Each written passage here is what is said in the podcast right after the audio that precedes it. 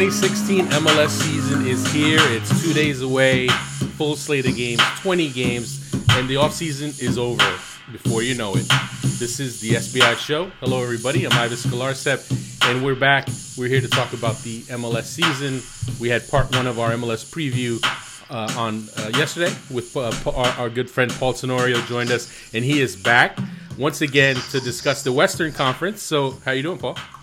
Back in the house. I'm feeling more comfortable. I feel like I'm really starting to get a vibe on. I got you hear if you hear me, I got my SBI show voice now. I'm I got it on lockdown. We're, we're working on that for everybody. If, if you if you if you hear him sounding more and more mellow, that's the SBI influence. So uh, I don't think that's going to work for him on the sidelines in windy Chicago, but for the show, it'll be perfect. So uh, there you go. So glad to have you back, and uh, we, we, have plenty to talk about.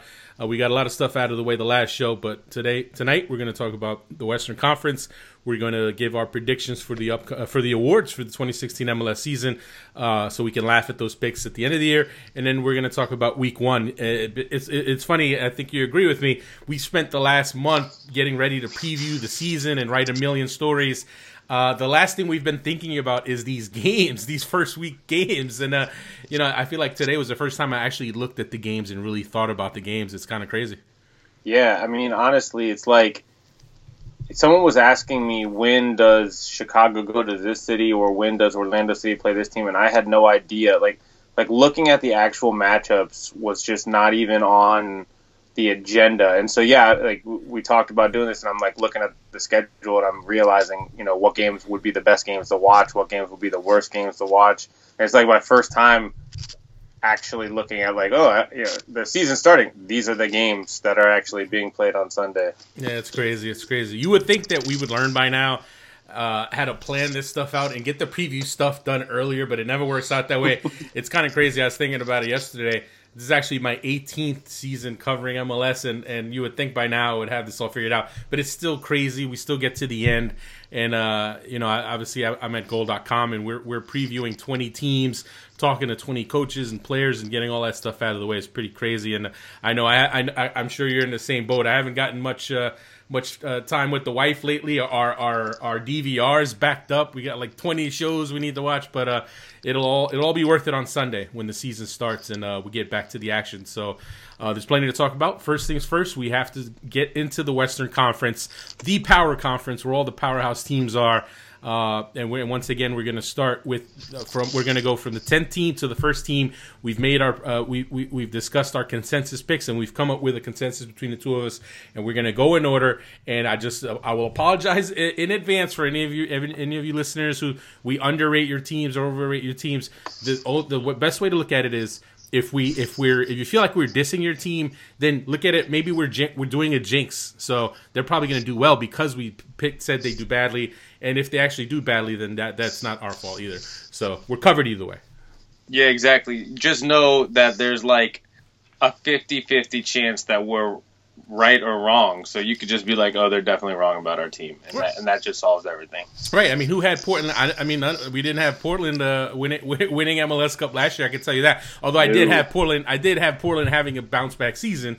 I will say that I definitely ha- had them, uh, and I, and you know, people listen, that listen to the show know that I, I have been on the bandwagon for a long time for Portland, uh, but now I think everyone realizes that they're actually one of the top teams in the league. Now they've really kind of put it all together. But we'll get to them later on in the in the top in the in the Western Conference preview. We have to start with number ten, and I think it's most people's choice to be the number ten team. The same as last year. It hasn't changed, even though a lot of players have changed, even though they've added some talent. The Colorado Rapids, Paul. Why should the Rapids fans feel differently about this year than past years? Uh, I don't know. Um, they shouldn't. They shouldn't. They shouldn't. Yeah. I mean, we, we look. We both had them at number ten. I, I just think that there there wasn't a lot that they did this offseason that really made me feel like, yeah, that this team's going to win some games. I, I think, uh, and I'm, there's no way I'm getting this name right, but Skelton Gashi, um, has a chance to be the newcomer of the year. This is a guy with a great goal scoring record. Here's my problem. I, does he have anything around him to give him the type of service he's going to need? I, I feel like this is a team that is going to be what they were last year. They're going to be in a lot of one nothing games, a lot of zero zero games, a lot of one one games. and you know they they've got the fact that they're at altitude going for them. But I, I just I don't see it. I just I, I don't see it. I don't. Do you do you see different? I mean, you don't because you have them ten two. yeah. Well, what do they need to do? Well, here's the thing. number one, I'll give you credit for even trying to say his first name. I was just gonna go with Gashi. I was just gonna call him that. he's a guy. You know what? He might not be Brazilian. I'll allow him to just go by Gashi, so we don't have to try to say his name. But I do. I mean, that was a good pickup. One of the better pickups of the off season. But uh, when you think back to how the beginning of the off season began, and there was so much talk about Colorado and uh, Carlos Vela, Alan Pulido, Alejandro Bedoya, all these guys that they were supposed to be trying to get, none of them worked out. Now there's talk about Tim Howard, and that actually, from all from my understanding from the people I've talked to, that actually will happen. Uh, ESPN's Jeff Carlisle has been on that story from the beginning, and and and I, have gotten all that stuff confirmed he's coming. He will be in Colorado this this summer uh, is as good as as good a pickup as that is, as good a pickup as Gashi is. I just don't know if they have enough in the West. And the big issue for me continues to be Pablo Mastroeni and how good a coach is he. And I think he's really, really struggled for a couple of years now. And at, at, a, at a certain point, you ask yourself, you know, how much time do you give him? I'm all for I'm all for giving a young coach time because obviously when you hire a guy with no experience, you have to expect some growing pains. But at a certain point, he has to produce, and obviously I think this is a year where he has to produce. If you're going to go pay millions for Tim Howard, you're going to go pay pay money, pay big money for Gashi. So. Uh, I just don't think they. I, I, think they'll be better. I'll say that. I'll. I, I do think they'll be better, but I just don't think they're they're, I don't think they're going to get out of the basement. Uh, it, will take it'll take some cre- it'll take Gashi being uh, being Giovinco part two, and I'm not sure if that's going to happen. So yeah, I think it's going to be a, another long season for Colorado. Keeping it real here, keeping it real. How many GMs in the league pay what Colorado is paying for Tim Howard? Uh, not not many, not many, and that's why I got to say I I think for me I don't even think Tim Howard thought anyone would pay that. Um, talking to him, no, but talking to him even in the fall. I mean, I, I had a chance to sit down with him uh, for a long interview in, in Trinidad, and, and the sense I got was he didn't see MLS being in the immediate future, and I think part of that was because you know there was no reason to believe that uh, a team was going to pay a goalkeeper, even a, even a standout goalkeeper with a great resume like Tim Howard. Uh, there was no reason to believe that a, a team in MLS was going to step step up and pay money, uh, big big money for him. Uh, but the Rapids, you know, give him credit. They see they see him as not only someone who helps them on the field, but off the field, uh, as someone who can who you can market around. And and obviously, it, some of their other deals fell through. Bedoya fell through. Who knows how close they ever really got with Vela and Pulido? Um, maybe they still have some more kind of tricks up their sleeve. We'll see. But uh, once the money, once the money w- was reasonable eh, for what Tim Howard's used to making, I think that I think then he saw the chance to jump jump back to MLS, and it's kind of crazy just to kind of put it all into perspective. Um, how long it's been that he's over in Europe. So my son is 12 is 12 and a half. He'll be 13 this summer, and he was actually born uh, when Tim Howard was was here. Uh, coming here with Manchester United after shortly after the transfer, and I still remember being at uh, at like media day for Man United in New York City, with the bracelet from the hospital uh, the day after my son was born. I was I was pretty hardcore. I mean, this is that's how you're grinding, right? That's there. how you grind. How you know, you know I, I, know you know. I know you know. And and and and it's crazy. It's like that that that's when Tim Howard first left, and now he's coming back. My son is huge. He's wearing my sneakers. He's wearing my size 13 Jordans. He's tapping into my Jordan collection. Uh, it's crazy how time flies, but. I think it's great that Tim Howard's going to come back. Um, I know some people say, "Oh, he's not the same anymore. He's not as good," but he, he he's he's still a very good player. He's he's a leader. He's going to help them, but they're going to need more than that to to break in in as strong as the West is.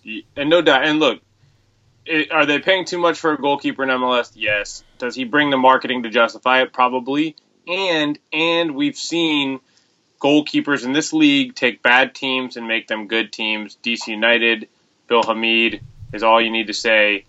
Tim Howard can potentially do that for Colorado, it's worth it's worth the gamble, and it gives fans something to be excited about. So, you know, do are they paying a premium for for Colorado? Yes, but maybe it's worth it. Maybe this is kind of a little bit of a spark that they need to get some kind of momentum rolling. We shall see. We shall see. It's really going to come down for me to Pablo Mastroeni and him to kind of really like become a coach that can that can put the pieces in place.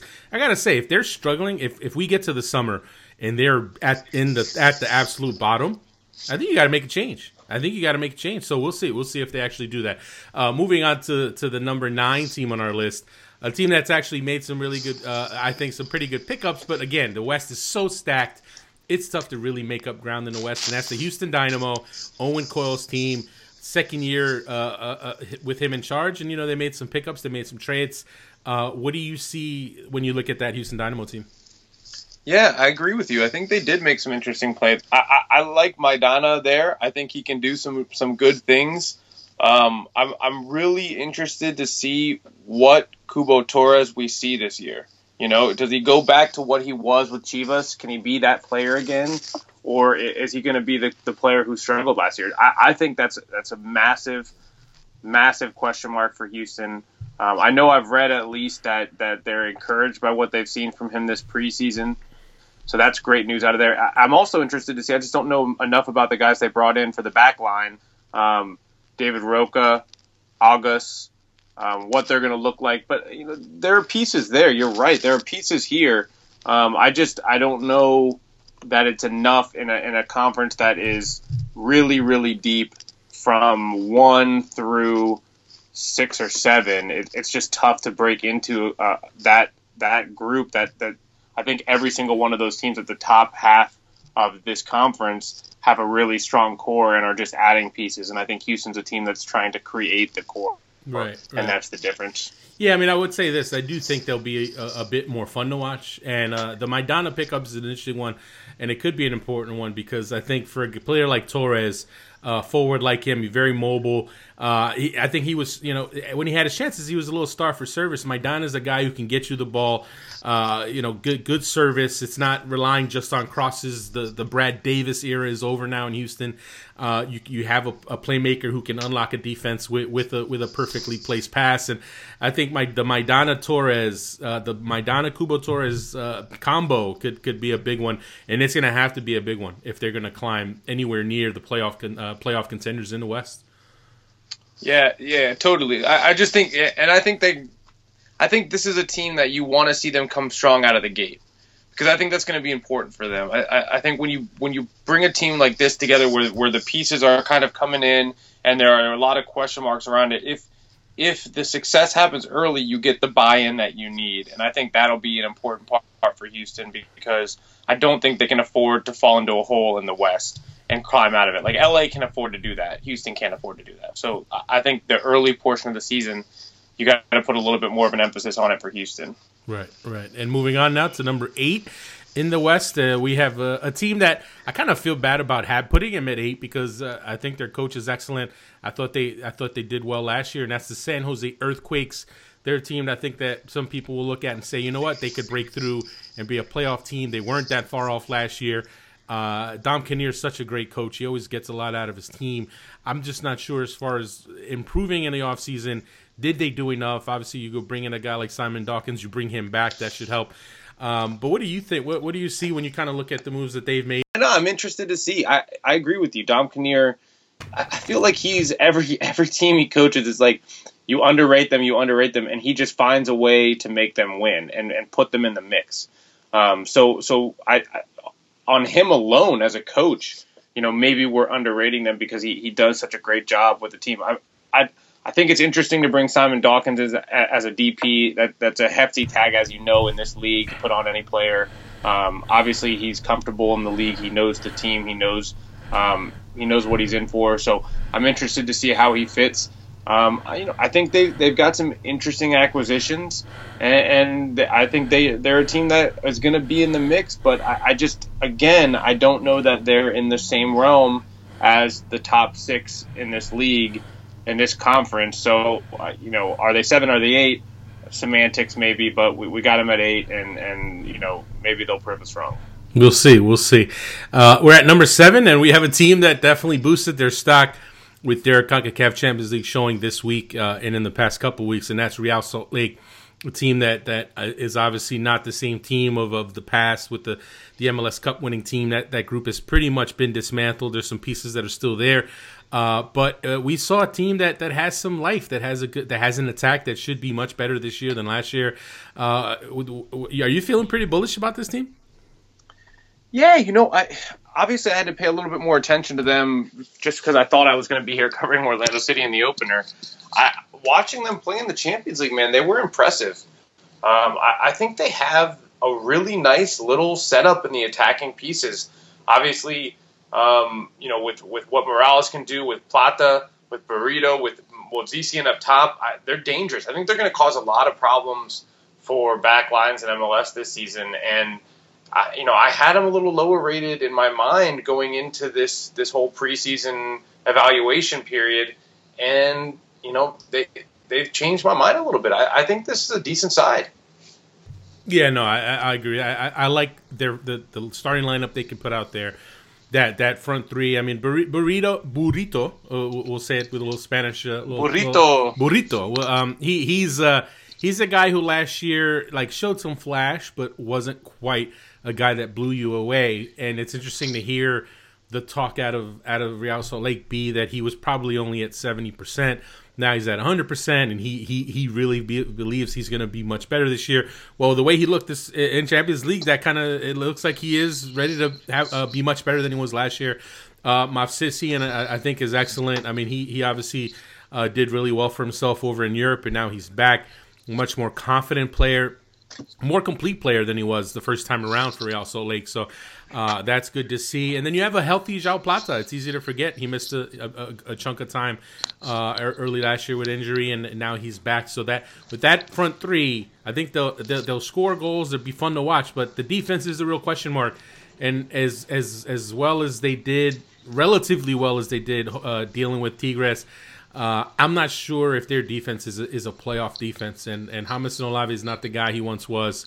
And uh, Aaron Maund, Aaron Maund impressed me actually. Um, he, has been impressing me, so I think maybe he's a bit of a surprise. But I don't know, man. I, I, I think I think if their defense comes together, I think they'll be a playoff team. Uh, if not, I think they'll be a high scoring team that probably just misses the cut. Yeah, and they they do have some age on this roster too. So eh, the wrong guy going down injured, I think is this is another example of a team. We talked about New England a little bit. They're not they're not an old team, but they're an example of a team where the wrong guy gets hurt, and and some of these pieces fall apart. I think the same thing with RSL. I think if they have an injury in the wrong spot, I think it's trouble for them. They, they just don't have that that kind of playmaking depth in the sense of, of certain guys can can really make or break them. So uh, you know we'll see, but you know, I, I, think I think they'll be in the, in the, mix there for that, that number six spot. Right, and uh, that definitely for sure. If one of the teams ahead of them stumbles or has a major injury, RSL could definitely jump into the playoffs. Uh, now we're going to get to the the top six. Uh, these are the teams we have getting into the playoffs, and uh, surprise, surprise, it's the same six that were in the playoffs last year. Um, slightly different order uh, this time around, but uh, we'll start with number six, the Vancouver Whitecaps, uh, one of the youngest teams in the league, a team that has some some underrated players. Uh, I've always said I feel like they uh, Vancouver players tend to be underrated because uh, not enough people watch their games because a lot of times it's 11 p.m. on a Saturday night Eastern time and they're in Canada and they don't have a ton of national games so. Uh, but they're a good team. I mean, when you talk about some of the guys, Ousted, David Ousted, Kendall Waston, uh, Matias Laba. I mean, these are some of the best players in the league, and uh, so they have a good they have a good spine, a good young team. They've made some interesting pickups this offseason. Uh, what do you what do you see? Do you think they take a step forward, or do you think they're kind of will be stuck where they were? I think they can take a step forward. I, look, if if Manneh continues to develop, if he continues to grow as a player, as an attacking threat, if, if he takes another step in his game this year, they can be really, really good. And obviously, Rivero started off really well last year. He was scoring goals left and right, uh, fell off a bit. Um, you, you, need to get him on track as well. I think that was their biggest issue last year, like it was the year before that. It's where the goal's going to come from. Um, but you know, I, I, like these young pieces on this team. I like the picture, the pickup of Christian Bolaños. I think that's a very strong move for them. Um, you know, there's a lot to like about this team. They, they've got some really, like you said, some really nice pieces. We don't talk about them as much, um, but I'm a big Manneh fan. I think he can. Um, I think he can have a big, big season. He might be one of those guys who I, I don't even know if you count him as a breakout player because you know he's probably the most talked about guy on this team. But I think he's the guy to watch on this Vancouver squad, and, and, and he's the he's the player who can make make their season bigger than than most expect. Right, and and, and I would say uh, it does seem like there's uh, a lot of people kind of writing them off. I don't see a lot of people jump having them make the big jump. I, am in the camp where I think maybe next year's the year where we take they take that big step. And I still remember uh, a couple years back looking at FC Dallas and saying, you know, I, I, thought last year they would take the step, they would make the jump, and, and they made that jump. And I think Vancouver, uh, they'll be good this year, but I think next year, I think you'll really see it with with that young nucleus that they have uh, of guys like Manneh and Laba. Uh, Tim Parker now, who's in his second year and is looking like he's a, a real promising player.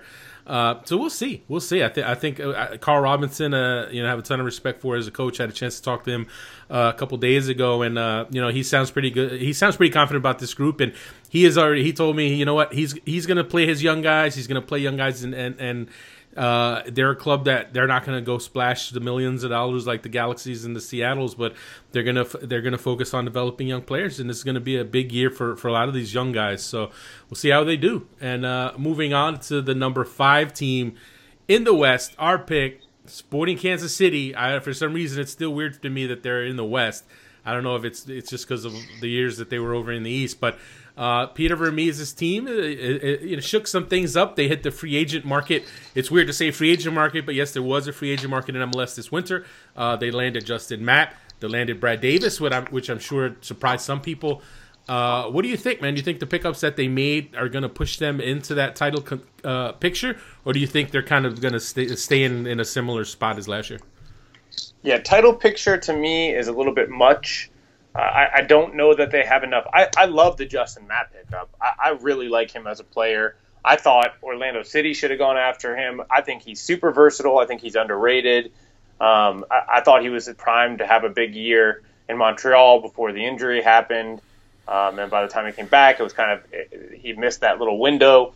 Uh, so I love that pickup. Brad Davis, I'm interested to see how it works. I mean, we talked about with the Houston thing, you know, obviously the service from Brad Davis was such a big part of what they did for so long.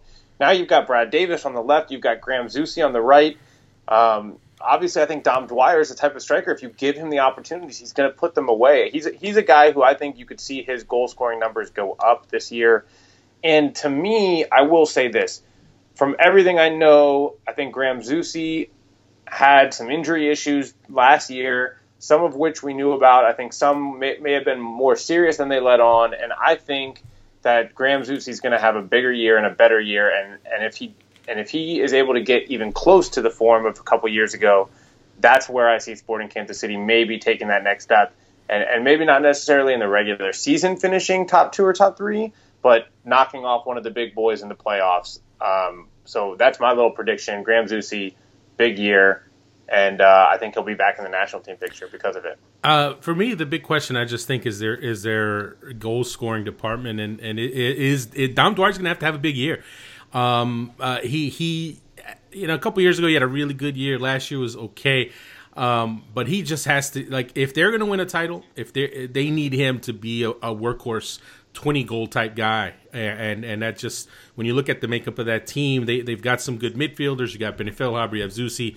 Now you add Mapp and Davis to that. He's going to have the service. Um, and there's not a ton of depth at forward for them either. Obviously, they, they, they sold Krisztián Németh, so, so, so they don't have him now. He has to step up, take his game to that next level because when you look at uh, the teams around the league, they, they, all have that guy they can count on to give them the goals, whether it's Kei Kamara in Columbus, Fanendo Adi in, in Portland, uh, Robbie Keane in LA, uh, Clint Dempsey in Seattle. Dom Dwyer is going to have to step up, give him 15 to 20 goals if they're going to have any chance. Uh, and I agree on Zusi. I, am interested to see where exactly he plays because I think actually we could see him uh, getting back to his roots of playing in the middle uh, more this year. Uh, when when you think about Brad, when you bring in a Mapp and a Davis, uh, there's going to be opportunities to play those guys on the wings and play Zusi centrally. Have him and Feilhaber work together. Maybe you know. I, I think from what I'm hearing, just my conversations uh, with my people in KC, uh, I think we're going to see a decent amount of that. So if if it is true that, that he had some, I mean, it was clear there. It was clear to see that he he, had, he physically he was not 100, percent but a, a, a Graham Zusi uh, back to what he was a couple years ago uh, could be a pretty scary proposition. And but I got to ask you, Paul, uh, what do you think about their defense? Do you think their defense has has the, what it takes to, to win a title? No, I don't. I think I, look. I know they went and tried to get a center back, uh, brought in a, a, Portuguese center back to pair with Besler. I, I don't know that it's enough there, I, or I guess I don't know if he's going to play in the middle. I don't know if he's going to play on the outside. Uh, Opara is supposed to be back and healthy. That would be a huge lift for them. To, if he is what he looked like at the beginning of the year last year, before the the Achilles injury happened, then yeah, I think they'll be very solid. But that's a big if, right? I mean an Achilles injury for a bigger guy, always scary to see him come back. So that this is another team with that question mark, and I wouldn't be surprised to see them um, kind of wait, maybe maybe look to add a striker here as soon as they possibly can. I, actually, I think they went and did, signed one today, if I if I was monitoring Twitter correctly, and but I could see them maybe in the summer window um, evaluating what they have on the back line, and then maybe going out and trying to find somebody in that summer window that can be kind of the Gaston Sauro type move that shores things up if they don't have an answer in the roster. All right, well, I'll tell you what, Opara, I mean, it just has to stay healthy. I mean, that's the thing. When he's healthy, he's outstanding. And he was he, he the first month and a half of last season, the guy was the best defender in the league, not even close. But obviously, injuries have plagued him throughout his career. It's been it's been really it's painful to watch and really disappointing because uh, he's number one, he's a great guy. Number two, he's an unbelievable athlete and player who's really kind of shown you that you know what if the kid if he could stay healthy, it'd be like he'd be on the national team. I mean, that's not an exaggeration. He's that good, but you know, we all know the injuries have been such an issue for him. Can you rely on him? Can you count on him to stay healthy? If he's healthy, if he gives them a full year, then we're having a whole different conversation because Besler, Opara uh, will lock things down, and all of a sudden you're talking about yes, they can crack into the top three, but uh, that's that's going to be tough. And history shown it's uh, he has a, he does have a tough time uh, staying healthy. So we'll see. And, no, go ahead just to jump in there, two things. One, I not to not to jump too far ahead, but I was looking at him as a possible comeback player of the year candidate if he's able to get back to it. Okay, that's and the two, last time we're going to mention that award. That's twice, two shows that's in a row. Twice. I, I hate I do there's it, a ban just now. Poke, I'm just now. poking you. I'm just trying to get after you here. Secondly, that, but hey, that would again that'd be another legitimate case. I Look, I'm I'm, sh- I'm, just trying to help MLS. I, I know they're listening to it. I'm most giving improved, them right now improved. the list that they're going to put let's, on. Let's let's co- let MLS have been saying it for years. Most improved player. But you award. talked about the need for another goal scorer. They went and they did sign a 22 year old Chilean striker Diego Rubio Kostner. So he's got some German background in Chile. That's not uh, too crazy. Scored 22 goals in 52 matches with Sporting Club de Portugal's reserve team. He's here as a young DP.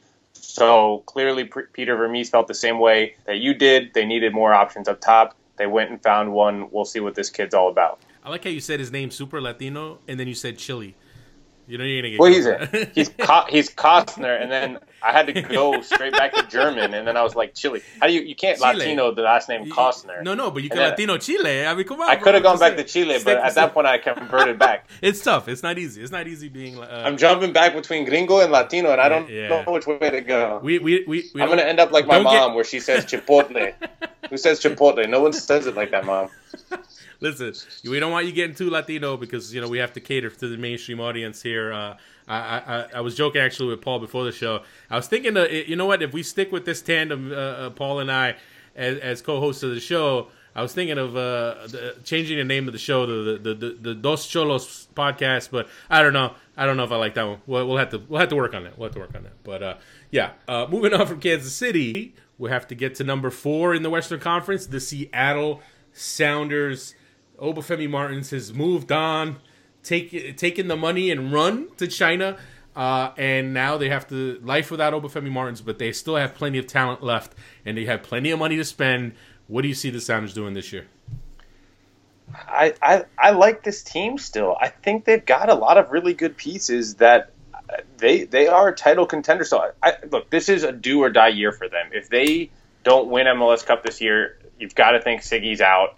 Um, you know, maybe Jason Kreis reunites with Garth Lagerwey in Seattle. Maybe it's somebody else, but it, it feels like it's it's kind of this. I, I, feel like the West, the Western Conference has a couple teams that are like shooting the moon this year, and, and this is one of them. I, I really love Joevin Jones. I think he's going to be an MLS best eleven defender this mm. year.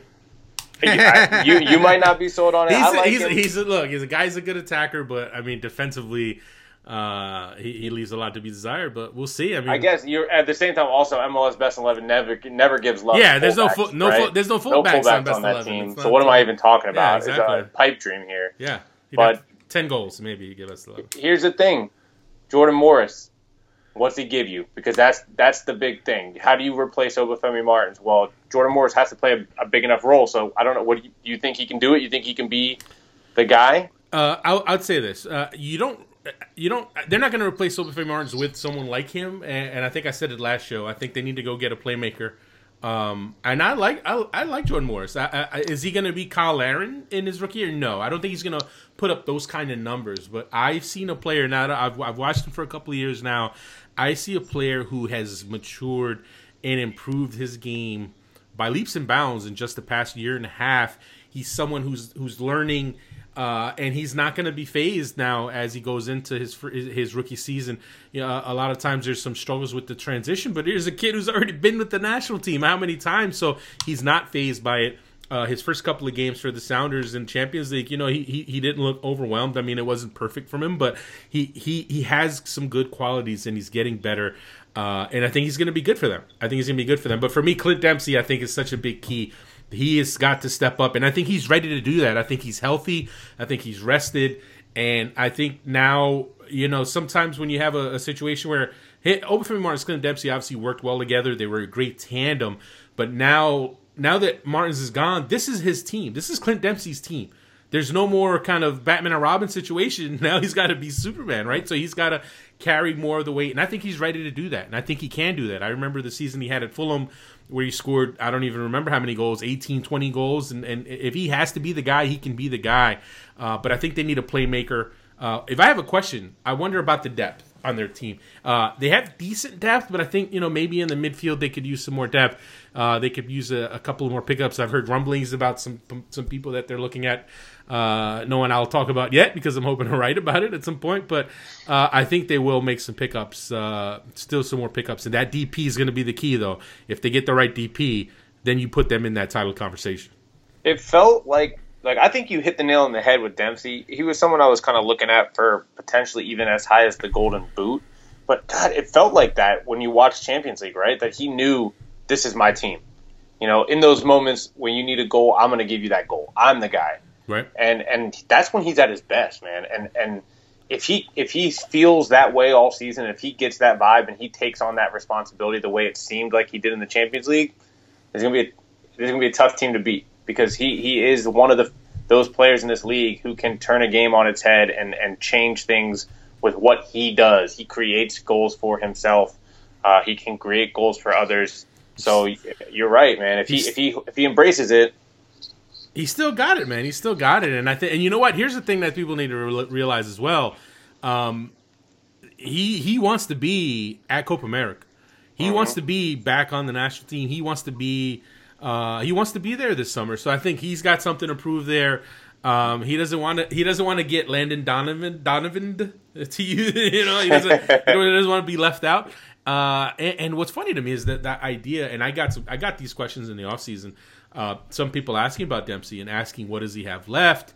Is he past it? And I just kind of was like, really? Like I know he's had some ups and downs, but I mean, from a physical standpoint, when he's healthy, the guy's still a beast. Um, last year there were some times when clearly physically he was worn down. You know, he had the whole national team, uh, national team, club team things that he was juggling, uh, but he still he still has it. And uh, if they get him a playmaker, if they get someone who can set up the chances, uh, he's gonna he's gonna he's gonna I think he's gonna kill it. He's gonna kill it. So we'll see. We'll see how Seattle does, how how they come together, how that defense comes together. Because Roman, let's not forget about Roman Torres, who obviously he he, mm-hmm. he hurt he hurt himself last year, or he he got injured last year, and that was a big injury, big blow for them.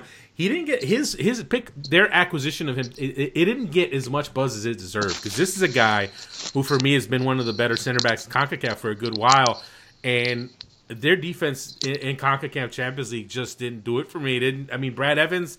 You can play him everywhere, but I, I for me, I'd rather you got to go Torres Marshall, and then use Evans where you need him. But Torres and Marshall, I think, is going to be could be one of the best uh, tandems in the in the league. So what it sounds like is you're saying that there's a third comeback of the year candidate that we're talking about in the last two days. That sounds like what you're Uh, talking. I don't. I, I, I don't know. I try to ignore the the, the, the qualifications for that, but uh, but but yeah. No, I mean, he, No, I agree with you, man. Look, Roman Torres is a guy who, for me, that you know, him coming back, him being healthy, and playing the way he's capable of playing, that's a guy that's a that's a lockdown. Immediately, one of the top ten, top five, maybe even top five defenders in MLS. Yeah, yeah. I mean, that's not. I mean, well, the thing is too, though, with, with an ACL, it's uh, sometimes it takes a while to get back. Um, but yeah, no, I, I'm looking forward to seeing him play because I think he's excellent. Uh, and yeah, if Seattle gets that, if they, if, and we know they ha- they have the money, they've never been afraid to spend the money. If they get the right DP, they could very well win the whole thing. They could absolutely win. Finally, win that MLS Cup that they've been searching for. Now, if they don't win anything this year, if they don't win MLS Cup, uh, Sigi Schmid, uh, it, I feel like we've been saying this for a couple years now, but this might might be it for him because I mean it, the pressure's on even more now that Portland has a title. Portland has an MLS Cup, and and that's gotta burn Adrian Hanauer. That's gotta burn. We know it burns the fans in Seattle to have Portland celebrating and having the blank Seattle chants and, and having Caleb Porter saying blank Seattle and all that. And so that I mean they need a cup. They need an MLS Cup. So we'll see if they can do it. It's gonna. It's uh, one thing for sure. They're gonna be fun to watch this year.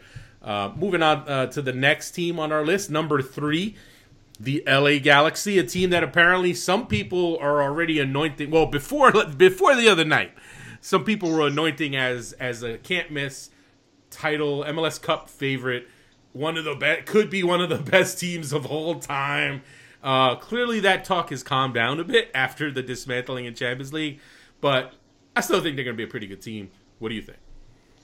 Yeah, I mean, do we do we have them ranked too high for the beginning of the season with with how long it might take to come together?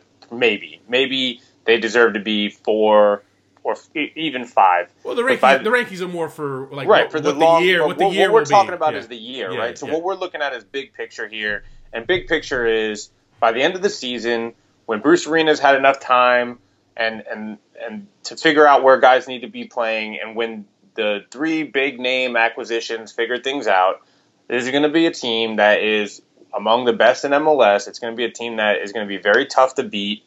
Whether Gerrard plays well or not, I think this is a team that's going to cause problems. Uh, there's not as many team. There's not that many teams in MLS that have the dynamic pieces in the attacking third of the field that LA have, and I, I think that eventually that back line is going to be a lot better than it looked in the Champions League, and that to me is the biggest difference between what we saw Can't in the look worse. preseason Can't- and what. can't Yeah, can't get can't get much. Can't, can't go down from there. So it's only gonna be up, but I, I think it's gonna be significantly up. So that's that's that to me is the big thing. But we talked about this the other night. Steven Gerrard, that's a that's a big big thing for LA. If he if he is as bad as he's been since he got to MLS, that that's problems. He's going on the bench, man. I, you know what? Listen, Bruce Arena is at a point in his career where he is not going to be scared to bench somebody if he has to. And if Gerrard doesn't get it together, he will bench him. He had, and he has to bench him because you know what? If he's to move around like he's got, you know, cinder blocks tied to his feet, uh, you're better off just putting a young guy with some fresh legs. You're better off putting a Jose Villarreal in there uh, to liven things up uh, before you put Gerrard in there. So uh, I, I think that's to be a big one. There's a lot of question marks in this team. Uh, what does Mike Magee have left? How is how is Sebastian Lletget going to do with a full season? Uh, you know, Gyasi Zardes is he gonna is he gonna get better? Is he gonna start to kind of figure things out? Because look, we all know he's he's he's come a long way but he has a lot still to work on. So let's see, you know, is he ready to take the next step? Um, so yeah, there's a lot of question marks, and obviously in the back, Ashley Cole. How's Robbie Rogers going to be on the right? What? Where's Dan Kennedy right now in terms of physically? I know he had his back some back issues last year. Uh, I personally like him. Uh, as I still, I still think he has a lot left, and I think he, he's really going to help them. But yeah, there's there's a ton of question marks here. But I tell you what, if things go south for them, if they if they struggle and it doesn't turn the corner, it wouldn't shock me at all if Bruce Arena at some point in the middle of the season shakes things up, turns to some of the young guys because they have young talent. They have young talent. They have you know Emma Boateng Villarreal. They just signed. They're, they're signing uh, Ari Lassiter. Um, maybe he goes with the young kids. Maybe he goes with the young kids uh, just to shake things up and light a fire under the veterans. So uh, it's gonna be a one one. It's gonna be one long soap opera in Los Angeles, and uh, it's gonna be worth worth the price of admission following those guys. And that's a good thing for MLS. It's a good thing for MLS. And I also think this. I really do believe this. I think, and this is just an outside perspective, but it looks certainly looks like Bruce Arena is going for it. And and and maybe this is maybe he's looking at it like I've done everything I can do in LA. I want to get one more title and kick my feet up and relax on the beach for good. I don't know. I don't. I just it seems like it's like let's let's go big, let's go for it, let's get one more title this year. Um, but yeah, I mean, if there's ever going to be a coach that's going to bench Steven Gerrard for, um, you know, some you know some Baggio, young player coming Baggio, up, yeah, Baggio even, yeah, exactly. I'm, I'm a huge Villarreal fan, by the way. I think I think he could have a really good year if he can find his way onto the field consistently. Play the kid, play him or trade play him. him. Somebody, exactly. get, I want to see the kid play. The I really like him. He, he can play in this league. He can be a one a, a really good player in this league. So, you know, uh, keep an eye out on him because I think I think if he gets on the field, he can he can play well enough to to prompt Bruce to not take him off, no matter who's on the bench. Right, and well, the the guy I want to see is Lletget. I mean, Sebastian Lletget. I mean, he he showed so much when he got here last year and uh, I still think he has more to give. And he's also he's still young. He's still a young player, and, and he's got a lot of talent. I think I think he's someone that that that uh, you definitely want to keep an eye on. And I agree with you about Bruce Arena. I would not be. It wouldn't shock me at all if this is his last year. Uh, one way or the other, you know, at a certain point, you have to decide. Okay, you know, is it time to move on? Is it time to kind of enjoy the, the fruits of his labor and uh, enjoy the grandkids and hang out at his uh, his spacious Manhattan beach uh, abode and and just kind of kick back, go to the beach, and, and, you know enjoy the retired life. At the same time, the guy he he, he you know he's a he's a coach. He's a coach, and, and, it's always tough to step away from the game. But we'll see. We'll see if uh, we'll see if he can go out a winner. We'll see. We'll see if he can do it. Uh, moving on to number two in the Western Conference, we have the defending and reigning MLS Cup champion Portland Timbers at number two. I'm sure Timbers fans are going to be a little upset. Why are, why aren't we number one? We're the champs. Why aren't we number one? But I had I had Portland number one. Paul did not have number one. We came in. It came to kind of a, in the middle ground. We got we put someone else number one. But what do you see? Apparently, you don't like Portland as much as I do. I know that's a shock. I know that's not a shock to anybody. But tell me what you see from this Portland team. I think they're going to have a hard time replacing Rodney Wallace and Villa, Villafaña the, Villafaña was such an important part of this team. He's, I mean, you. He was first of all, he was MLS Cup MVP, the real I, one. I agree. Let's, let's be honest. And and I really like what Wallace did for them too. And maybe maybe that's a, that's a, a, a Costa Rican bias. yeah, Tico, I know, I know. Tico, Tico, love, Tico love. And he's he's from the DMV. There you so it's like double bias. Yeah, yeah. You might, he might be a cousin. I don't know. Is your cousin? I don't know. maybe I don't know. I got to figure that out. Um, no, I mean I, I think Villafaña is a really tough guy to replace. Um, I think Wallace did some good stuff for them. You know, you lose depth, right? You lose Will Johnson, you lose a Rudy. You're, you know, these are guys that, um, you know, maybe weren't starters consistently, maybe weren't. They don't seem like huge pieces, but in this league, uh, they can play big roles. And, and, yeah, I know they went and got some guys as well. On the flip side, Jack McInerney's one of them. Um, Chris Klutie's another. But Grabavoy, Grabavoy's another depth pickup. Um, but I, I, don't know. I, I look, it's not like I think they're out of the playoffs or anything like that. I just think that you know they're going to have a hard time going back to back. Put it that way. Yeah, you know, okay, I, I am one for two with you on on the players that that that they that they. Uh, that they lost. Uh, uh, you know what? I, am a big Rodney Wallace fan. He he was obviously a big part of what they did last year, but I I really don't think they're gonna miss him. And you know why? Because Lucas Melano is extremely talented, and I think he had that first half season to adjust and adapt to being here, and he already started to show it toward the end of the year. Like he started to show why they signed him, why he was a DP signing, and I think he is going to kill it this year. I think he is a guy. You want to talk about monster breakout seasons? He he is near the top of. He is on my short list for guys who are going to tear it up this year. So I don't think they're going to miss Wallace that much. Villafaña, I agree. They're going to miss him. Obviously, you bring in a Chris a Chris Klute or Clutie, however you say it. Chris Klute, he obviously got hurt early. Uh, he got hurt in preseason, so you'll see where that goes. Uh, he they're going to miss Villafaña because he really came into his own, especially second half of last year. Uh, but I think they've brought in enough players that they'll be able to kind of patchwork that area. I just think let's not let's try to remember last year when it, it, it was like a it was like a it was a puzzle that that Caleb Porter put together, and he finally figured out, you know what? If I put this piece here, this piece here, voila, I I, I have a masterpiece. And that when he put that together, they they were unstoppable after that. So now you have that same group or that same combination, particularly in midfield with Nagbe and Valeri and Chara in the middle. Uh, to have them for an entire season and then on top of that, build uh, build that they're going to be a deeper team than they were last year. When you look at all the pickups that they made, go get a McInerney, grab Grabavoy, Zarek Valentin, Jermaine Taylor, uh, proven veterans in MLS who, who have been solid players in the league. Uh, I really like them, man. I think they're going to be better this year. I think the Melano Asprilla combination on the wings is going to tear is going to open teams up and just and, and Nagbe, Nag for me Nagbe's going to is going to re, he's going to be a best 11 player for me this year.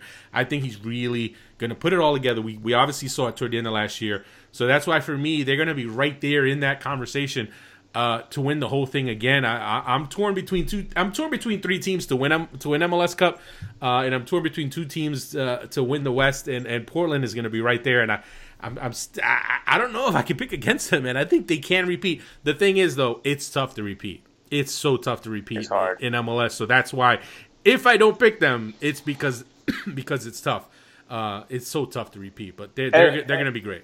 And look, if you're right, if Melano can be what he was in glimpses last year for the whole year, then yeah, this team is going to be. I mean, you're right. The midfield that they put together in the center there, the cent- the three pieces in the middle of the field, um, are you know arguably the the three best central midfield fielders on a team in MLS when it comes to a starting lineup, right? So they, have got that piece. If Melano becomes what they thought he was when they signed him, and, and we saw little bits of it, this, I'm not arguing that this is one of the best teams in MLS. I'm just arguing that it's going to be tough for them to repeat. I have them a little low in the West. I'm not going to lie to start the season, but I really look. We, are going to about to get to this team. I'm a big fan of FC Dallas, um, and, I just think that I, I, think the pieces that they lost, um, especially Villafaña, um, are going to come back, and, and, and they also need Fanendo Adi to score a bunch of goals this year too. Eh, you know, even if even if Melano's scoring a bunch, I think that they, they need that target striker to play well. And I, am a big McInerney fan too, so they got they got a lot of pieces, they got a lot of options, and and Caleb Porter seems to figure it out every year, no matter what. So. Um, even the year they missed the playoffs. So it, it, you're, this is we're, we're, we're going over a little. We're picking at this point in the time when you're talking about the top two or three teams in the West. You had them four though. I, I know, but but but that but look look at look at the look at the. I, no, I got teams. you. I totally look at the other you. three it's teams: not, Seattle, not, L.A., it, Dallas. I, where, where there's the so many more question marks from those teams. That that's why for me it's like. Mm, yeah, uh, L.A. L.A. The biggest beef Portland fans should have with me is the fact that I put LA above them because that's like that I, I think Seattle above them. That's that's blasphemy. That's come on, man. That's I don't know if you can go to Portland. I don't know if you can go back there. I like Portland. they got food trucks there. I like those food trucks. Portland is is. We went to Voodoo Donut Donuts in Portland. That was fun. Remember that you had the party yeah, at the man. bar. We went to the port. Yeah. well, hey, one of the one listen. One of the highlights of my career was when uh, one of the guys at Voodoo Donuts, who was a re- SBI reader, he made an SBI Voodoo Donut. Oh, he, he made. I, it was the SBI logo. Uh, I'll never forget that. That was great. But uh, I didn't actually eat it. I should have ate it. Um, but it looked good. It looked delicious. But yeah, man. Uh, but we'll see, man. I mean, again, it's not. It's not. It's MLS. Nothing set in stone. I will say this: if they don't, they may not win MLS. They may not repeat as MLS Cup champs. But the way this team is put together, they could definitely, when they get into the Champions League, they could be a team that's going to be a problem in the Champions League. And I know we say it all the time, and it's all the schedule, and there's so many things working against them. But hey, if the schedule changes for M- and and, it, and it's a little more in MLS's favor in the future, Portland is going to be one of those teams. I mean, look what they've done this offseason in terms of locking up all their players. They're going to have this nucleus for a while. They just re-signed Nagbe. They just re-signed Chara. They have Melano and the Spria. They, like they have this nucleus together. They, they can keep it together for a couple of years, and that's always been an issue, especially in Champions League, keeping top teams together. Uh, so that you know what, maybe they don't repeat, but maybe they uh, they add a different kind of trophy. You got you. You're selling me on it, man. I'm telling you. you're I'm, I'm changing picks over here. you know, listen, man. I, I and again, I and I'm sure people who, who, who listen regularly and follow and follow my work. I mean, I, have been accused of being a Portland homer. My man Garrett, my man Garrett Clever used to say I had a second family in Portland. You do. Uh, you you are Portland. Well, I tell you, I haven't I haven't been there in a year and a half. I need but it's to, still it's still a strong argument. I mean, regard yeah. you can be a Portland homer, you can be whatever. You can be a Seattle fan and hate Portland. You cannot dispute the players that they have on this team, the talent they have on this team, and the fact that when they put it together, which they did at the end of last year, obviously they're going to be fun to watch, man. They're going to be. They're a good watch. team. Yeah. It is going to be fun to watch. And we have them at number two because the number one team in the West. Uh, both, I mean, we both both of us agree they they uh, they're going to be a great team. They made some really good pickups this offseason. Uh, they obviously finished first in the West last year.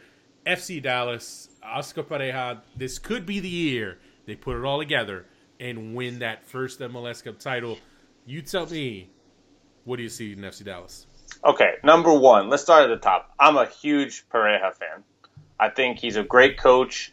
I, I think that he's done a really nice job putting together a team the same way you were talking about Caleb Porter, kind of understanding the way the team works and the players work on this team. I think Pareja does a really nice job of understanding his players, their their strengths, their weaknesses, and and he's put together uh, just a really nice squad with some of the pickups he's made. Carlos Gruezo coming in is maybe the signing of the potentially the signing of the off season. Yep. Um, he, what is he still just 20 years old 20 it's 20 crazy. it's crazy 20 it's 20 right 20 now. years old you know one of the youngest players playing a world cup killed it at stuttgart for when he was getting on the field i think this kid is going to be a revelation in this league i, I love that signing fabian castillo i don't think that there are any teams in this league that can defend that kid and if he keeps getting better look out um, I, I like Mauro Diaz a lot. Um, I'm going to get to him later in the show about how much I like him. and I, I, just I I think th- this is the year, man. I think this is the year these pieces come together. You've got guys like Urruti, um, Rosales, who are going to play kind of more bit roles. But God, that's that's some talent you got coming off the bench. Uh, this is a really strong team, top to bottom, and and I think they've got a depth unlike maybe any almost any other team in MLS. Right, and I mean I, I agree with everything you said. I, I love I love the Urruti pickup. I think that's an upgrade for sure. Uh, Maynor Figueroa as a defender, uh-huh. uh, he I mean his experience and his quality, putting him next to Matt Hedges, really solidifies things for them. Nothing against Zach Loyd or Walker Zimmerman, but I just think Figueroa gives them something different, uh, something better. Uh, so and then I also want to see Kellyn Acosta develop now and take another step uh, it looks like he probably play maybe fullback this year. Um, he'll make the move uh, to make way for Gruezo in the in the middle. Uh, you probably have uh, Gruezo in in uh, in Ulloa partnered in the middle. Uh, I like that team, man. I like that team. Uh, and then they have depth on top of it. I mean, you can you bring a guy like Tesho Akindele off the bench. Uh, you're gonna have Walker Zimmerman on the bench. You're gonna, you know, they, they, they, I like I like everything they've done, and, and I, I really respect Pareja as a coach. The big question mark for me the big question mark for me. Can Jesse Gonzalez do it over an entire season? Uh, he obviously, you know, you, you throw a young kid in, uh, and and they're too young to realize where they are, and they just they just ride the wave, and they, they're fearless. But now he goes into this season. He is the man. He is the guy. He's not a he's not a secret anymore. Uh, he's I'm sure he has spent the offseason realizing how things have changed for him. Uh, we, we we all know about the the U-turn with the national team where the you know Jurgen Klinsmann called him up, wanted to bring him in, and the night before he was supposed to report for camp, he changed his mind and didn't tell anyone right away. He just kind of just went AWOL and then went and then on top of that he went to Mexico camp. Uh, so you know here's a kid who you know what maybe he has some growing pains. Uh, but if he can keep it together and if he can keep improving, uh, th- this Dallas team is, is going to be incredible because that's kind of the only position when you look at their their their full squad. That's kind of the only kind of question mark because you're not used to a young young goalkeeper uh, uh, doing so well over the course of a full season. So we'll see. Uh, I'm looking forward to see how, how Pareja puts all these pieces together, and they could absolutely win an MLS Cup this year. Yeah, I, I, I agree with you. Obviously, anytime you have a young goalkeeper or a young player for that matter, but especially a goalkeeper, because that's usually a position where you mature in the, your later years, you're going to go through some of those growing pains. I think DC United experienced that with Bill Hamid, whether it's off-field maturation, on but also on-field maturation, understanding um, the leadership aspects, understanding the positioning aspects, understanding how to get through an entire season and the approach to that. Um, that's that's something that you sign up for when you play on goalkeeper. So absolutely right on that account. But um, as we've touched on a bunch here, uh, it's just a really deep, deep team and and a lot of really exciting pieces. And I I love watching them play, man. I they they play really pretty soccer sometimes, and it's fun. And it's fun to watch guys like Castillo get on the ball, and you think, what is this guy going to do when he's running at somebody? I, and I I even laugh about it like. when they played Orlando City, Castillo and Christian Higuita used to be teammates at Deportivo Cali and Castillo took off down the left wing, and Higuita was tracking him, and I thought this is hundred percent about to be a penalty kick. And Castillo saw it coming and just did a really savvy thing. It was just like he slowed up a pace or two to allow Higuita to catch him, and then made the cut in. And and you have to respect the speed so much. Higuita overran it, took him out, penalty kick. And and those are the types of things that I just I, I love watching young players that have that understanding of the game and that kind of um, feeling where you kind of you kind of lift up out of your seat when they get on the ball, and I think FC Dallas has a bunch of players like that. So I, am a big fan of FC Dallas. Yeah, I mean they're going to be a fun team to watch, and I tell you what, Portland and FC Dallas, it's going to be a great battle. Everyone's talking about Seattle and LA, the big stars they have. But FC Dallas and Portland, uh, you're talking about a nice budding rivalry there. Uh, started off with Tissue Gate. We all remember Oscar mm-hmm. And uh, and Caleb Porter having their words and, and whatnot. But th- this is a rivalry that's been kind of bubbling for a couple years. Uh, and look, I know everyone gets up in arms about using the word rivalry, but the the the reason it's kind of a budding rivalry is because the they, they, the, the, the way their coaches are, uh, the way the teams play, uh, and now that they're both two of the best teams in the league. You are not going to want to miss when these teams play each other. And and I tell you what, if you're if you're it doesn't matter who your team is or who you're a fan of in MLS, you need to circle the calendar when Portland and FC Dallas play. And the first time they play this year, Wednesday, and it's a Wednesday game. That's terrible. But hey, Wednesday, April 13th in Portland, Portland FC Dallas. Uh, I think every time they play this year, it's going to be fireworks. It's going to be great. And then they go to Dallas May 11th, circle that one on the calendar, and then they play again in September. Uh, once again in Dallas, you don't want to miss any of those games because I tell you what, uh, there's going to be a lot riding. I think in those games, whether it's Supporters Shield, number one seed, uh, yeah. But for me, I think those two those two teams are definitely at near at or near the very top of the list of title contenders. For sure. Uh, yeah, what the heck, man? Wednesday night game to start off that yeah, rivalry? Boo. Come on, come on, schedule maker, MLS schedule maker. You're uh, you drive the ball, buddy. You drive the ball. Uh, but yeah, so we'll. Uh, but yeah, the wet as it's no surprise we already knew the Western Conference is stacked. It's stacked. I mean, come on, Vancouver is a six in the West. What would they be in the East? Like a four, a three? I'd say three. Yeah. So I mean, you know, it, it is what it is. It, it's it's you know we always say you know it's cyclical but the West has been the has been the powerhouse for a while now. I mean, it didn't hurt that KC moved over uh, when at a time when KC was one of the best teams in the East.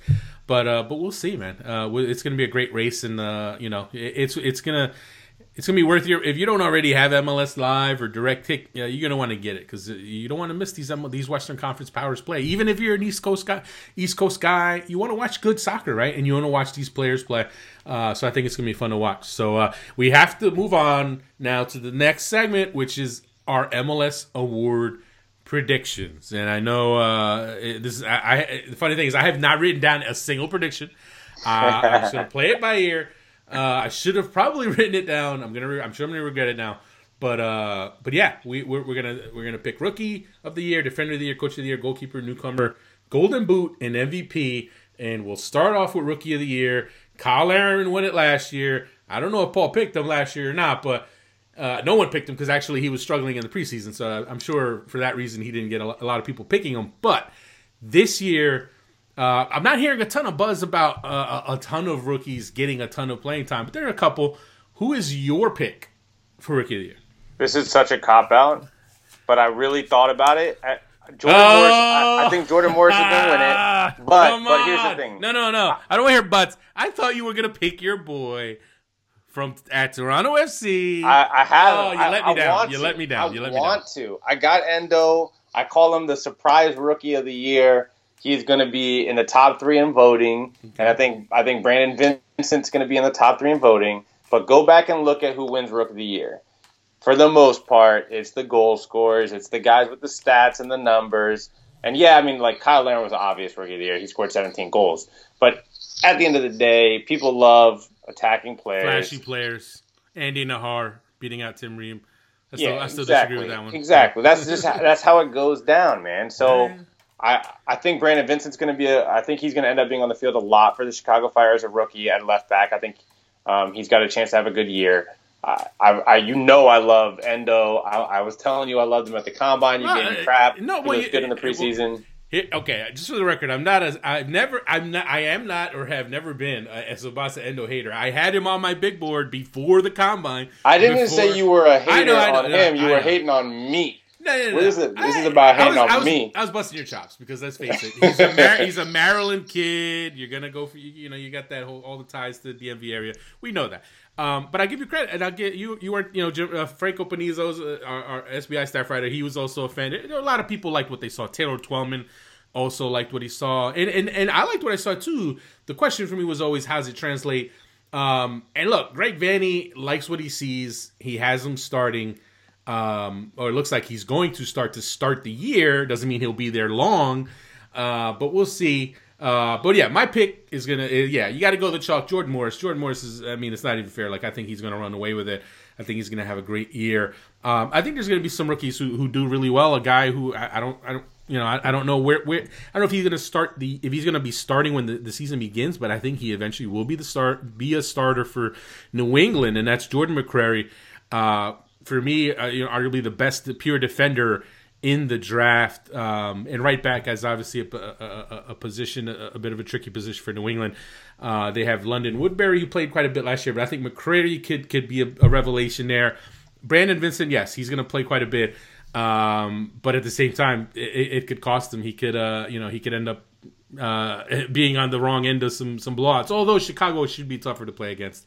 Um, but if we're looking at a top three for rookie of the year, I'll go. I'll, go Jordan Morris, um, McCrary, and uh, I'm not. I'm not. I'm staying away from Endo because Endo's your guy. And then I'll go Brandon Vincent. If we want to talk about a couple of surprises, the Red Bulls have a ton of young players who who are having good camps, and a guy like Zach Carroll uh, could end up having to play. I mean, if get if Ronald Zubar can't stay healthy, Damien Perrinelle struggles to get back from the ACL. If Gideon Baah turns out to not be anywhere near as good as as, as the hype is, has been building about him, uh, Zach Carroll's been look really good in camp. He could have his opportunity. So he's one, and also Alex Muyl of from Georgetown, a homegrown player for the Red Bulls. I'm hearing great things about him. He obviously was impressive at Georgetown. He's another one to watch for sure. But that's the problem. I love the talent of the homegrowns from New York. I, I think that's some of the best rookie talent in the league for sure. But how many opportunity? How much opportunity are they going to get? You know, how much is Brandon I- Allen? I, don't Derek think. I don't Etienne, think. I don't. gonna Yeah. on the well, of the three, I think actually Moyle will be the one that actually plays. I, I think Derek Etienne has some growing up to do. Uh, I think Brandon Allen, uh, you know, I don't, I don't know if he, he's necessarily going to get a ton of minutes, but uh, I've heard great things about Moyle. He, he fits in well with the way they try to play. Obviously, they have they they have players on the wings already. They're deep there with you want to talk about Grella, Wright Phillips, Verone, Sam. Uh, but I'm hearing good things about him, so he's another one to watch. And yeah, Tsubasa Endo, he's he's been impressive in preseason. He's going to have a chance to play. I, I don't know if he holds on to the starting role, but uh, he's he has uh, at least from the first step, he's impressed. Uh, and also Michael Salazar in Montreal. We're talking about the impact. Who uh, you know, Drogba's going to miss his share of games. Salazar Salazar could be a guy who steps in and, and benefits from that. So that bears watching as well. There's another name for you. Michael Salazar, Montreal Impact. So those are some of the rookies to to to, to keep an eye on. Um, and moving on now to defender of the year. Uh, Laurent Ciman won it last year. I didn't necessarily agree with that. I thought Waston was more deserving. I even thought Hedges was more deserving. But Laurent Ciman won uh, last year. Who do you have this year, Paul? I got to pick first every time, so you can make fun of my picks. Yeah, I- that's how it I- works. All right, you get you. Uh, you'll, you'll get No, the that's true. That's fair. That's fair. That's fair. home field advantage. I agree. Uh, look, I got one. I, I, I think Sauro is is a guy for me who came into Columbus, immediately solidified the back line. That was a weak point for them. That was the thing that was going to keep them from being successful. He comes in, he solidifies things. I think he's got the talent over the course of a whole year to be a guy who impresses a lot. I also was trying not to pick Waston because I knew you would just tell me I'm doing it because he's Costa Rican. so He's a I good had one. to, He's a good I had to think of another pick, so I went with someone from Columbus. I'm trying to give them some love, and that's my pick. Yeah, no, I mean he got. I think I'm pretty sure Waston got my vote last year. I think it might have been Waston. Uh, actually, I had Ciman third last year, and I know people will go crazy about that. I just feel like, listen, was Si- Ciman is Ciman the most talented center back in the league? Yes, you can definitely argue that. But in terms of the year they had, uh, I thought he missed his share of games. He got red cards. Uh, I thought the other guys were, were more deserving. Um, uh, as far as this year goes, I, I tell you what, maybe Matt Hedges finally gets the respect that he deserves. Because I think FC Dallas is going to have a great year, and maybe now people will start to look at the work that he's done and realize, like, you know what, he has been Mr. Consistent and has been playing at an extremely high level for a good while now. Uh, I was tempted to go with Nat Borchers. Nat Borchers was actually my pick last year for Defender of the Year. Now he didn't win Defender of the Year, but he won MLS Cup, and he did, and he was a big part of that. So uh, I feel pretty good about that pick. And I think Hedges this year could be a guy that helps lead a team to a championship. So uh, I think he's one for sure. That and and Waston, Waston's going to be in the conversation as well. But I think Matt Hedges. Because of the year they're going to have, I I think he's finally going to maybe get some of the attention and respect that he deserves, and he could add that Defender of the Year trophy. Uh, moving on to Coach of the Year. Uh, last year, obviously Jesse Marsch, they won the Supporter Shield. Uh, it was a really tight race between him and uh, him and Oscar Pareja.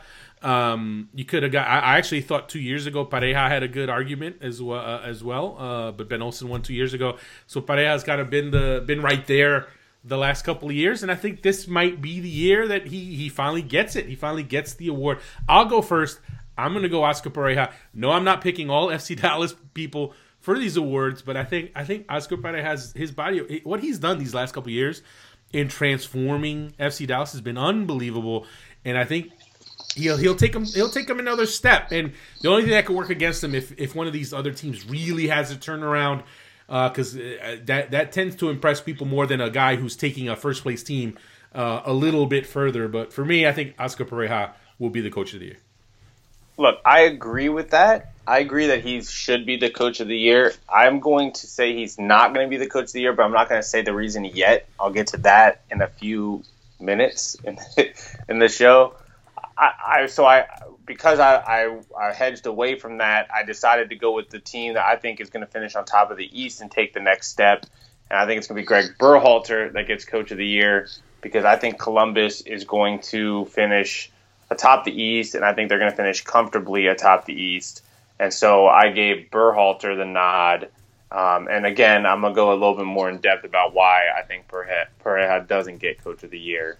Um, but I, I went with Berhalter. Yeah, that's a great pick. That's actually a great pick. And I tell you what, for me, uh, I'm not going to get too ahead of my, myself, but it, it, it, it's funny if they pick if you could vote on coach of the year after MLS Cup. Uh, it's funny how uh, different things would be, but yeah, Columbus with the depth that they have, they can absolutely uh, run away with the supporter shield. Uh, and if they do that, um, it's going to be hard to, to argue against Berhalter. Having said that, the West is so stacked that if F, if FC Dallas puts it together the way we're seeing them, thinking that they can put it together, and they're comfortably atop the West when the, the regular season's over, um, I think I think and I think he'll get I think he'll get that credit. I think Pareja will get that credit. It'll be between those two. Let's just put it that way. It'll be between those two, unless like a Jeff Cassar gets RSL into the playoffs, something surprising like that, or Patrick Vieira, or your boy Adrian Heath if he gets Orlando City to make a run. Uh, there's some decent candidates out there, but I think Berhalter and Parejas are, are two good are two good candidates for sure. Uh, moving on now to the next award that we're going to discuss, and that is goalkeeper of the year. And Bill Hamid's already injured. Nick Rimando's 55 years old. No, I'm just kidding. Um, still great, still great, by the way, still great. But you know what? Tim Howard's only going to get half a He's year. only going to get half a year. Um, so yeah, it's a it, it's kind of a wide open race. Uh, so for goalkeeper of the year, who do you have winning goalkeeper of the year? Stefan Frei. I think he had the stats last year to win it. I think that Seattle's going to be up and near the top again. I think he's going. He's got a solid line. We talked about the back line once Torres is back. I think that they're going to be um, formidable enough that his stats will be decent again. I don't know. I, I didn't want to pick Ousted. I think I think he's a I think he's a very good goalkeeper. So I went I went with that. I, and look, if you look around the league, I, I don't know that there's a ton of guys that you're pointing to and saying he's going to make the difference, right? Like like I, I'm a big Dan Kennedy fan, but I'd like to see him play. It's been a while since I've seen him play. Um, you know, you you pointed out some of the other goalkeeping situations with some of the other top goalkeepers in the league. So I picked one of the, the top goalies in the league last year and said, you know, he's gonna he's gonna bump up a, a notch. Yeah, that's not, that's not a bad pick. It was interesting how little love he got in the in the voting last year. I, I don't, I don't think uh, I don't think he got. He don't. I don't think he got as much credit maybe as he, he deserved for the year that he had uh, last year. It's a tough call this year. It, it, really is a tough call as I look around the league. Uh, the winner, last year's winner, Luis Robles. You know he did really well. I know some people were kind of surprised that he won, but he made a lot of big saves uh, for them. Um, that that Red Bulls defense, you know, they, they gave up chances. They gave up a decent number of chances, and he, he made he made some good some very good saves on a consistent basis. Um, but looking at Portland, uh, you know, Portland and Adam Kwarasey, someone to look at. Uh, David Bingham, you know what? Me, I'll, I'll, I'll, throw a little wild card in there. I'll say David Bingham, San Jose Earthquakes. Uh, I, you know, maybe he comes into his own. Um, just because when you look around, I mean, I don't think Robles will win.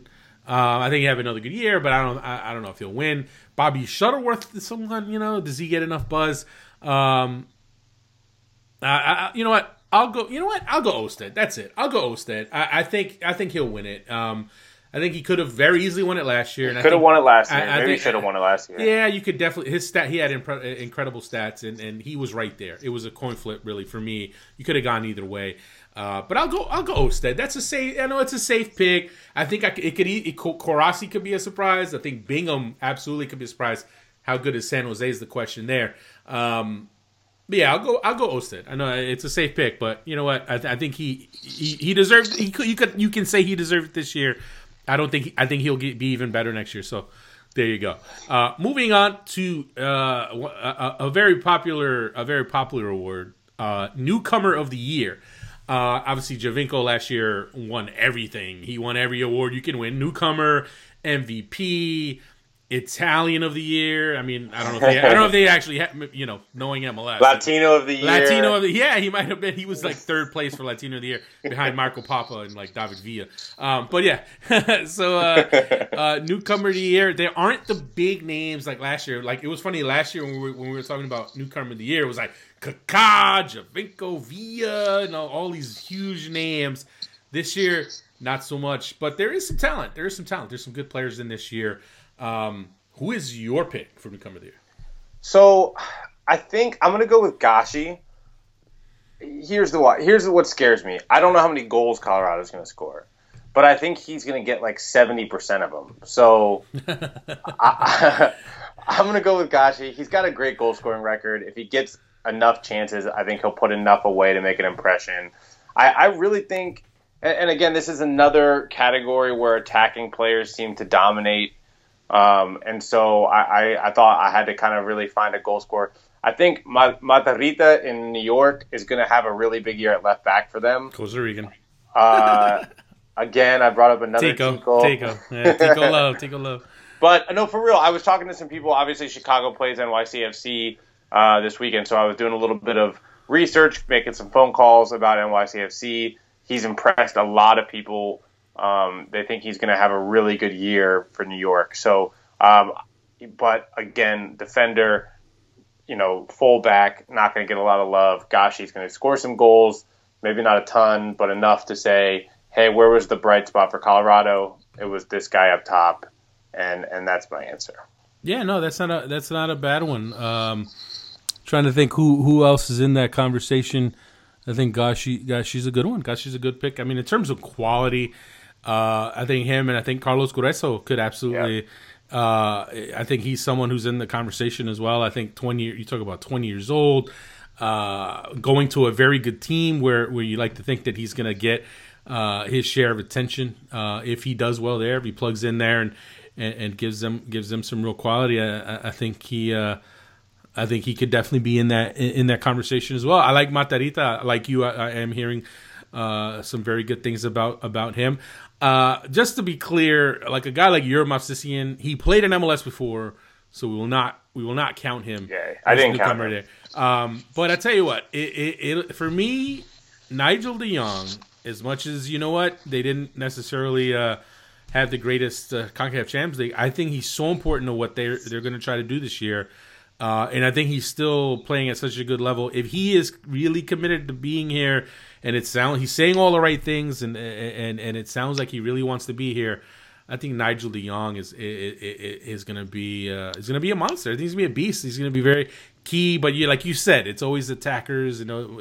But yeah, I, I, I automatically disqualified De Jong and Gruezo because they play defensive midfield, and Gruezo especially because last year I saw Higuita not even make the 23 under 23 mm. list that MLS does, and the dude is like within like one or two good performances away from breaking into the Colombian senior national team. So you know that was a 20 year old defensive midfielder last year, South American. So I, I just disqualified the 20 year old defensive midfielder from South America this year as well, and uh, and, and went with the striker, the obvious striker choice. Yeah, no, I mean it, it, it's uh, yeah, no, that's not a bad pick, not a bad pick at all. Uh, so we'll see. I mean, Philly's got some guys as well, Ro- uh, Roland Alberg and Ilsinho. Uh, there, there's some decent guys. Maybe we'll have a midseason addition that comes in and kills it like Drogba did, and Drogba came out of nowhere and all of a sudden uh, ended up on the ballot. Uh, so and hey, Nocerino in Orlando, mm. he's going to play a big role for them if he if he is what they want him and need him to be, the kind of transition between the back line and the forward line because they're playing Kaká and Molino higher up. If he becomes the distributor and maybe is the beneficiary of getting some of those kind of weird assists that MLS gives out sometimes, maybe he's a guy that's in the discussion. I, I don't know. I'm, I'm interested to see. Come on, man. You're not in Orlando. You're not working there anymore. You don't, don't have think, to be a homer think, anymore. I mean, I don't think so. I don't think so. I'm just saying that's another name that we can bring up who is that's a right. newcomer. It's if okay. you're gonna bring uh, up, it's okay. It's Ilsinho, okay. I'm gonna bring up Nocerino. It's okay. It's okay. I'll give you. I'll give you a week or two in, in Chicago, and and you'll wash off the. Uh, the Orlando City homerness. It might take a while, but uh, but yeah, no, I, no. Hey, Nocerino's a good player, so can't uh, can't can't take that away from him. Um, so yeah, moving on. Uh, next award is uh, the Golden Boot. The Golden Boot. Giovinco uh, won it. Uh, he he crushed it. Uh, leading scorer, leading assist man. He did it all. Uh, he took everything. He took it all. He took newcomer, MVP, Golden Boot. He took it all. Talent of the year. Who is your pick for the Golden Boot? I got one that I think I think I like this one more than any other pick I like.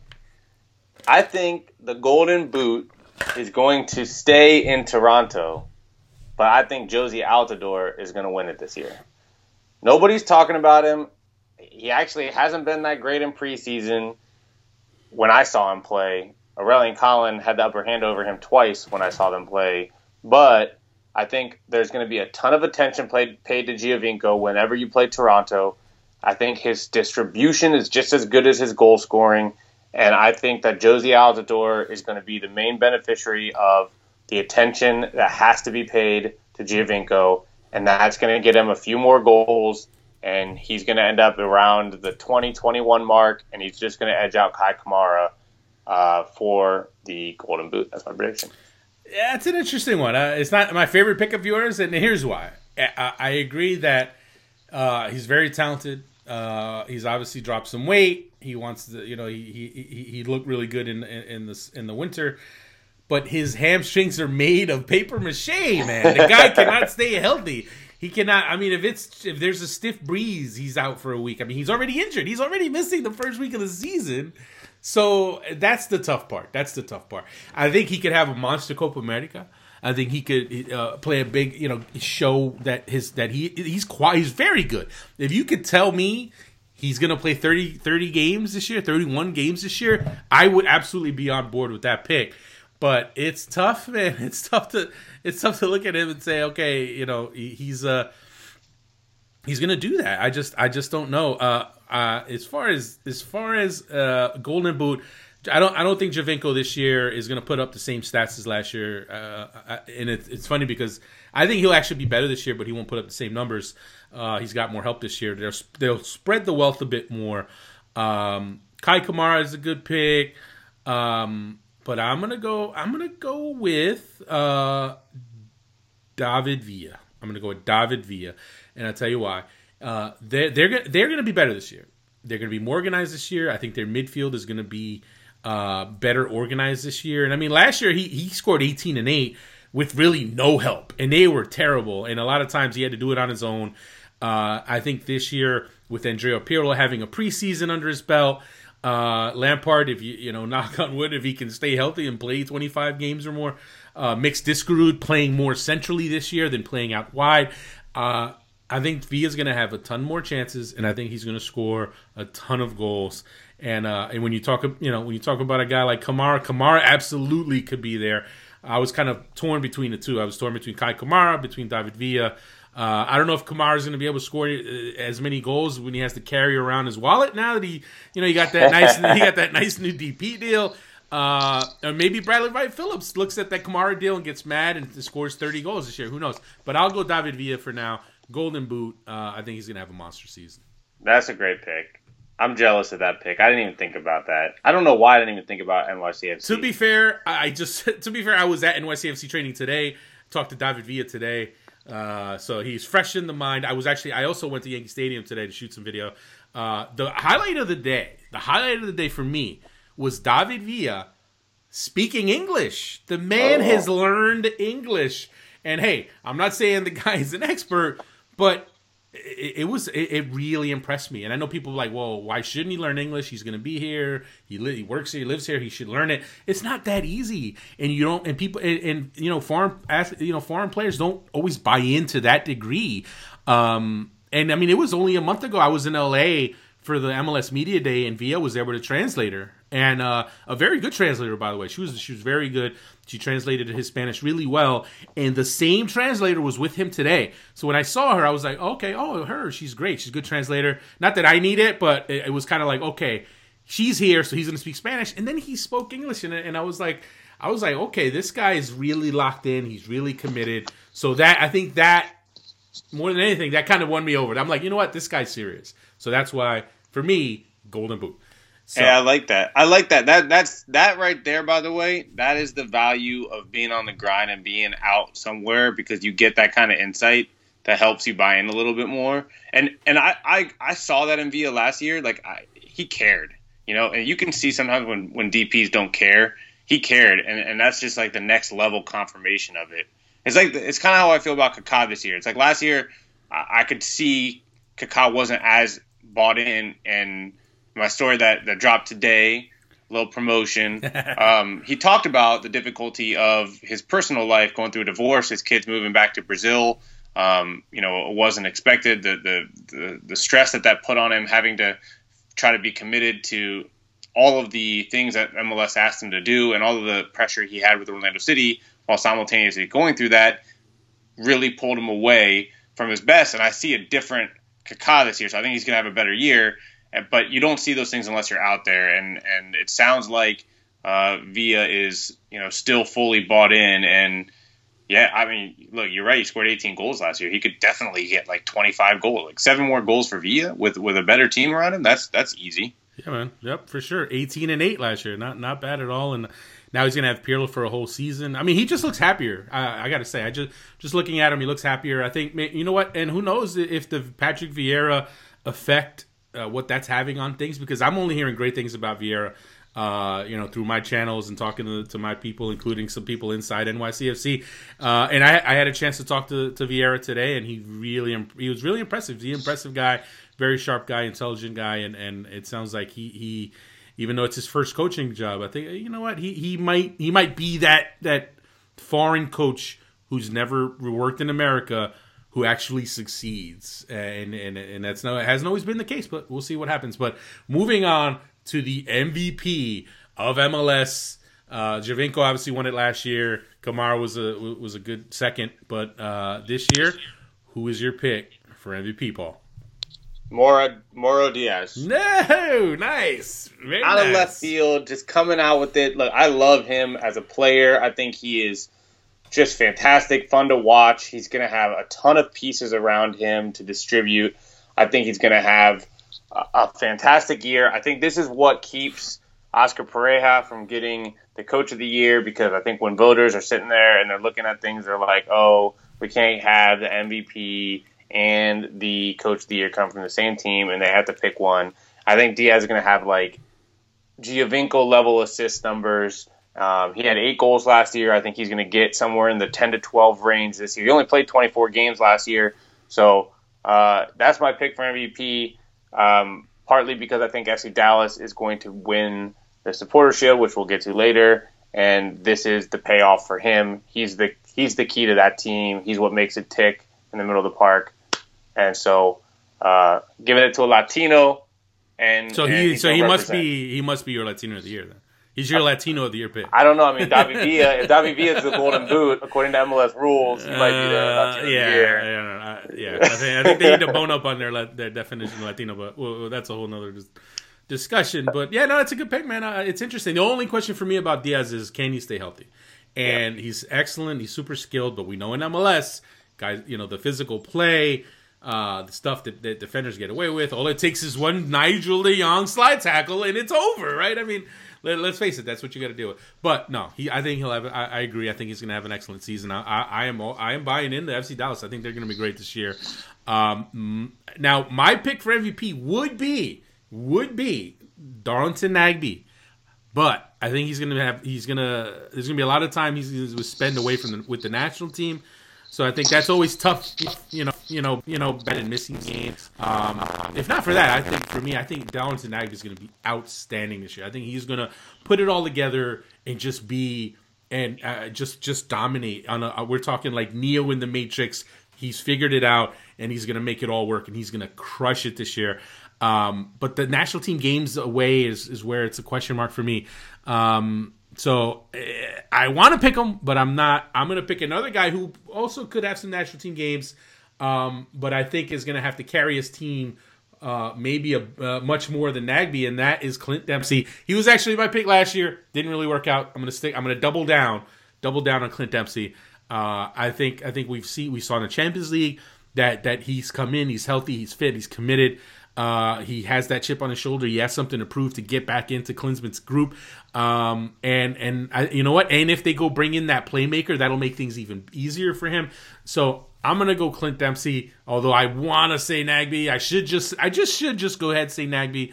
But I feel like I, I feel like doubling down on, on on Dempsey and saying I'm gonna go with Clint Dempsey MVP. I like that pick too. I think Dempsey's gonna have a big year. In fact, if we skip forward to our next little category, it's the biggest surprise. And I actually put Clint Dempsey as my biggest surprise because people count him out. They think he's old. They think he's done. He's like halfway out of the national team picture because you know how Jurgen is. I got to bring in the young guys. and and I think he's gonna. I think he's gonna go off. I think he's gonna go off. I, I, I you watch him play. I said this earlier. You watch him play in Champions League. The dude has that look. You know, he just has that look like he wants to kill people and he wants to kill them by scoring goals. So I have him as my biggest surprise because I think he's going to go off um, and have a good year. So I think it's a good pick. Nice, nice. Thanks, man. Uh, we'll move on. We got a couple of quick ones. We gotta we gotta rattle through this because we have to do our week one predictions before we before we close the show. Uh, so let let's get to the speed round here. Biggest surprise this year? Go. I had Dempsey, Clint Dempsey. Clint Dempsey is your biggest surprise. I just think he's going to have a huge year.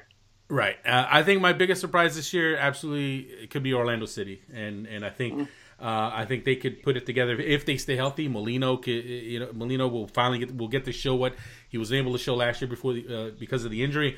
I think they could be a big surprise. Biggest disappointment. DC United. I, I, I look. I, I don't know how if you classify it as a big. If you're a DC United fan and you've had this success and you feel like they're they're there and to drop, I think they're going to drop off drastically, and it's going to be a big disappointment. That's not a, uh, you stole my pick. I, I, was gonna go. I was gonna go that. I was gonna go there. Um, in, in terms of teams that I'm gonna go with as far as teams that we, we we have that we thought would be in the playoffs. Um, I'm gonna go with Kansas City. I think Kansas City might take a step back. I think they might. I mean, uh, Peter Vermes is a great coach, um, and I might I'm gonna eat my words for for for, for saying that they could be the biggest disappointment. Um, I want to say DC United, but I want to I want to be a little different. Um, but yeah, KC, I don't.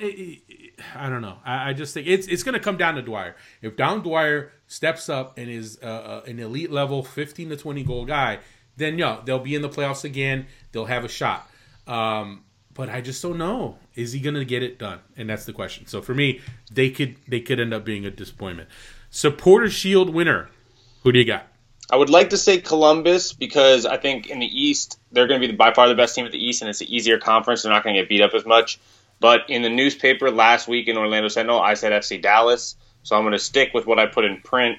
And now I have doubled down on my prediction both in print and on the SBI show, FC Dallas Supporter Shield. Come on, man. Nobody reads print. What are you talking about? Come on, let's be honest. that, that's why I'm on TV now. That's why you're leaving. Yes, thank you. yeah, exactly. Welcome to the world of the uh, the former uh, newspaper writer. So there you go.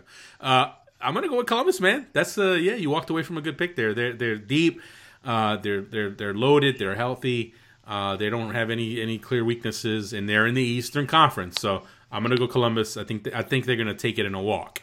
Um, and we're moving on now to the MLS Cup final champion 2016. Who you got? Who do you I'm have? I'm you have really the final? And who do you have? I'm really embarrassed about this because I put it in print last week.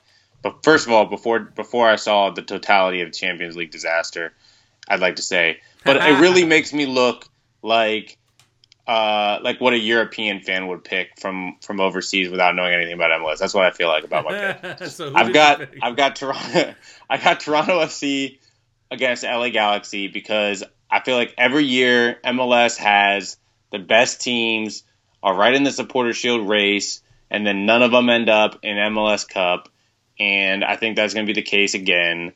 I think Columbus is, is going to be runaway champs in the East. I think FC Dallas is going to be at the top of the West, fighting it up with Portland and and Seattle and LA. But I think I think LA is going to go on one of its runs. Uh, I, I, like I said, I think they're going to be very good at the end of the season, and I think TFC is going to have a Giovinco push, and then I think LA Galaxy is going to win it. Bruce Arena is going to go out on top, and he's going to retire at the press conference after the game in true Bruce, Bruce Arena style with a bottle of champagne, like the last time they won a cup. Could yeah, that could happen. That could absolutely happen. Uh, and I think I think I think most people were picking LA to win uh, before a week ago or before uh, uh, Tuesday or Wednesday, whenever it was they got smoked in Champions League. Um, but yeah, no man, I, I, I wouldn't mind that. I, I, I could see that happening. Um, and the tough thing about MLS, you know, when it comes to MLS Cup, you you never know who's coming in the summer, what what the big time signings can come, what injuries come. So it's always a little tricky. I've always I already threw out the caveat that if Seattle gets a big DP playmaker, then that changes things, and then then they're in the conversation absolutely. Um, but I'll say supporter shield. Uh, I said Columbus Crew, um, but for, to win it all, I'm gonna go FC Dallas. I'm buying into FC Dallas. Uh, I think I think they, they put it together. Oscar Pareja's project. FC Dallas defeating the Columbus Crew in the final. It's not it's not a sexy quote unquote sexy final with the star names. People will complain. They won't have the TV ratings, but guess what? Who cares? These are two excellent teams, deep teams, uh, and they play good soccer, and they're going to play a great final. Uh, it's I, I, I gotta say, really coin flip for me between FC Dallas and Portland. I, I, love the moves that Portland has made, and they could win. They could win, but it's so tough to repeat.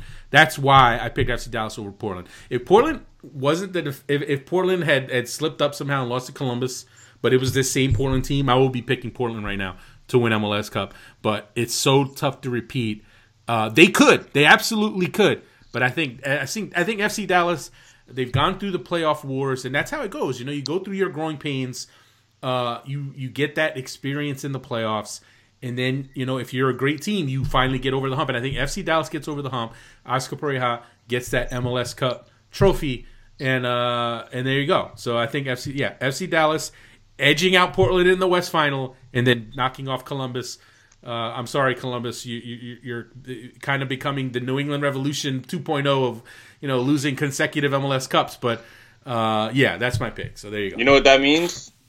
What's that? That, that means a second straight December in Columbus, but at least we know the layout, we know the bar scene, Yeah, good exactly. We go. know where to go. We know where to have dinner.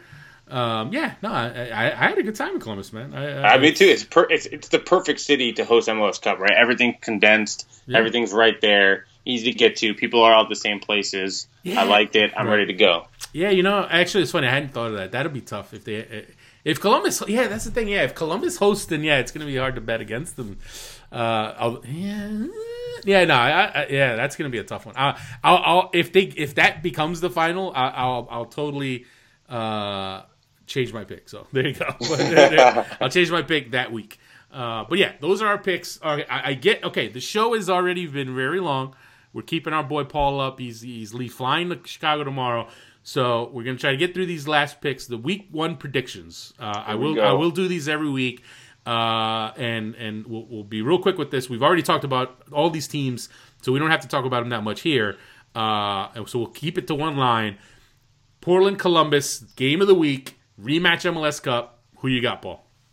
I'm not picking against Portland at home just to open the season after winning a title. Portland's gonna win it. Yes, Portland wins. Great game. Uh, lots of lots of goals. Uh, two teams that it's it's it's most of the same teams from last year. So I think it'll be one of the few actually attractive games in Week One. Uh, Red Bull Arena, New York Red Bulls TFC. I will be there on Sunday. Who's your pick? That's a tough one. I'm gonna go with. I'm gonna go with Red Bulls, two one, good game, late goal, uh, and and uh, yeah, I, that's all I got. Two Yeah. one. Yeah, I, Jozy Altidore being hurt, I think that's big, obviously for TFC, and I think Red Bulls. I think they're going to open well. The question, obviously, how is their defense coming together? Big question mark. You have Giovinco, you have to deal with, uh, but I'm going to go Red Bulls. Red Bulls are really, really tough at home, so uh, yeah, I'll go to Red. I'll go Red Bulls. Uh, I'll also go two to one. Uh, Chicago Fire NYCFC. Are you allowed to pick on this game? I don't know. Is that what's in your contract? Are you allowed to pick? On? I'm allowed to pick, I think, right. but I'm. I, I mean, I think these are two teams that are still getting to know their new coaches. Uh, NYCFC definitely has an advantage because a lot of these guys were back, uh, but they're on the road. Uh, I'm gonna go with one-one draw, and I know that's definitely a cop out, but I do think that um, I think it's early in the year for both of these teams under new coaches, and I think anytime you have that, you play a little bit more conservatively when you're on the road, and I think Chicago's going to play a little bit more conservatively as they try to get to know each other, and that leads to kind of a low-scoring, less dangerous game. Yeah, I agree. I agree. But uh, I'm gonna. Yeah, I think this will be a 1-0. I think it'll be a 1-0 game. Uh, who do I pick? I'm gonna go NYCFC David Villa with the road goal. Um, I know it's it, it's really is it really gonna be a shutout between two two kind of patchwork defenses? Uh, I could go either way. I really could. I could go a calm 1-0 Chicago. I could go Villa 1-0 NYCFC. I'll go NYCFC 1-0 David Villa. Moving on, LADC. Two teams that just played CONCACAF Champions League. Uh, they're both going to be tired. This is going to be an ugly game. Uh, who you got? Who you got in this one? Because it's not going to be pretty. I I got LA again, home field advantage, and I think coming off of the ugliness of the Champions League and the way that Bruce handled the post game press conference, trying to fire up his stars. So I'm gonna say two 0 LA. Uh, that's a good pick. I, I agree. I think I think he'll rest some of his older guys, uh, but they have the depth, they have the they have the quality, and that's why uh, they they have the options on the bench to put out uh, a different kind of a different team, fresh legs, and that's going to be a problem for DC. I think it's going to be a bloodbath. I think it's going. I think we're going to see a 3-0 LA in LA. Uh, off to Seattle, Seattle, San Jose. Uh, obviously, the Sounders coming off the disappointing Champions League loss, facing San Jose Earthquakes, who have given them trouble in the in the recent past. Who you got in this one? I got Seattle in this one. Um, I feel like the Dempsey thing is going to be another thing that we see here, and I actually think Jordan Morris is going to score in his MLS Uh, opener. Come on, I was gonna say that. Come on, yeah. There you go. There you go. And he's going to get the winner. How about that? 2 1 Seattle. Jordan Morris with the winner. And the hometown crowd goes crazy for the hometown boy. I Boom. agree. I agree. I agree. I'm gonna go. I agree with you. I'll go with that pick. I like Jordan Morris. He will score a goal.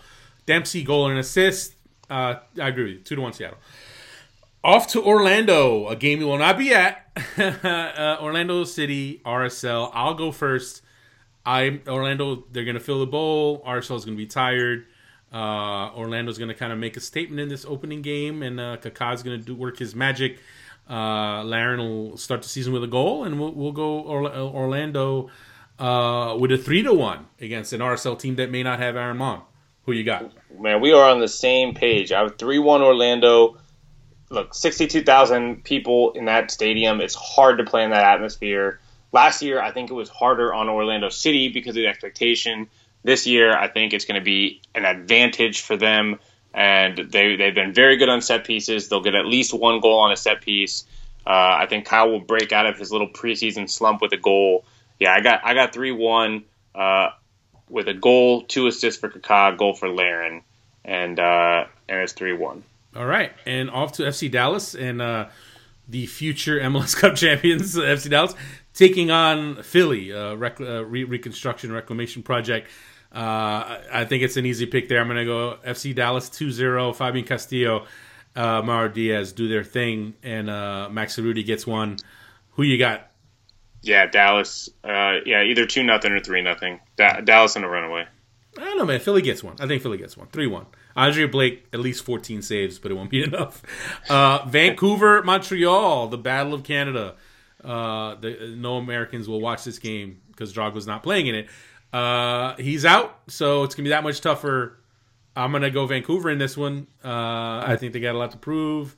Uh, this is going to be a tough one. This will be one of those ugly early season matches. 1-0 Vancouver. David Ousted taking that step towards that uh, that goalkeeper of the year award with the shutout. Kekuta Manneh starts the season with a goal. 1-0 Vancouver. Who you got? Did we send each other notes on this? Nah, come on. I really? got. I, I, mean, I don't want to vary it up too much, but you're look, look, look at the circumstances. Montreal going all the way across the country. No Drogba. I agree with you. First week of the season, I just think most of these games are are ugly. Um, so when there's two teams that are kind of sort of close in talent, we talked about how Vancouver would be like a three seed in the East. Well, Montreal's right around that three four seed as well. So two talented teams, no Drogba on the road, one nothing. Vancouver with the win. Houston, New England. Uh, Houston with some changes. New England, no more Jermaine Jones. Uh, I'm gonna go with a tie. My first tie. Uh, t- I'm gonna go with a two-two. Hopefully, some excitement for the Dynamo fans, but not a win. I'll go with a tie. I was gonna pick a tie too, but we've been picking too many things. I we're on that. We're here, really, man. We're here. I, we're on that wavelength. I feel the same thing. I, I really agree with you. The same thing. I just think uh, I think New England's a, uh, a team that's going to get a result in this first game. I thought it was going to be 2 2. You said that, so I'm going to back up. I'm going to go ahead and go with the Revs winning now just to vary it up so we're not picking the same thing every time. 2 1. Uh, New England, and my boy Fagundez is going to get things started nice. in this game nice. with with a goal, the winner. All right, the tenth and final game of this of the week. Oh, the best one, the best game uh, being played in San Jose. Uh, we got the Earthquakes and the Rapids, a game that no one outside of Colorado or or NorCal is going to watch. Um, who you Don't got? take my prediction here. Don't take I'm my prediction. I'm giving it here. to you. I'm setting you up. Go ahead. Your call. This game is going to live up to its hype is going to be 0-0 in San Jose. That's my prediction. Uh, I disagree. I'm going to go 1-0 San Jose. Chris Wondolowski.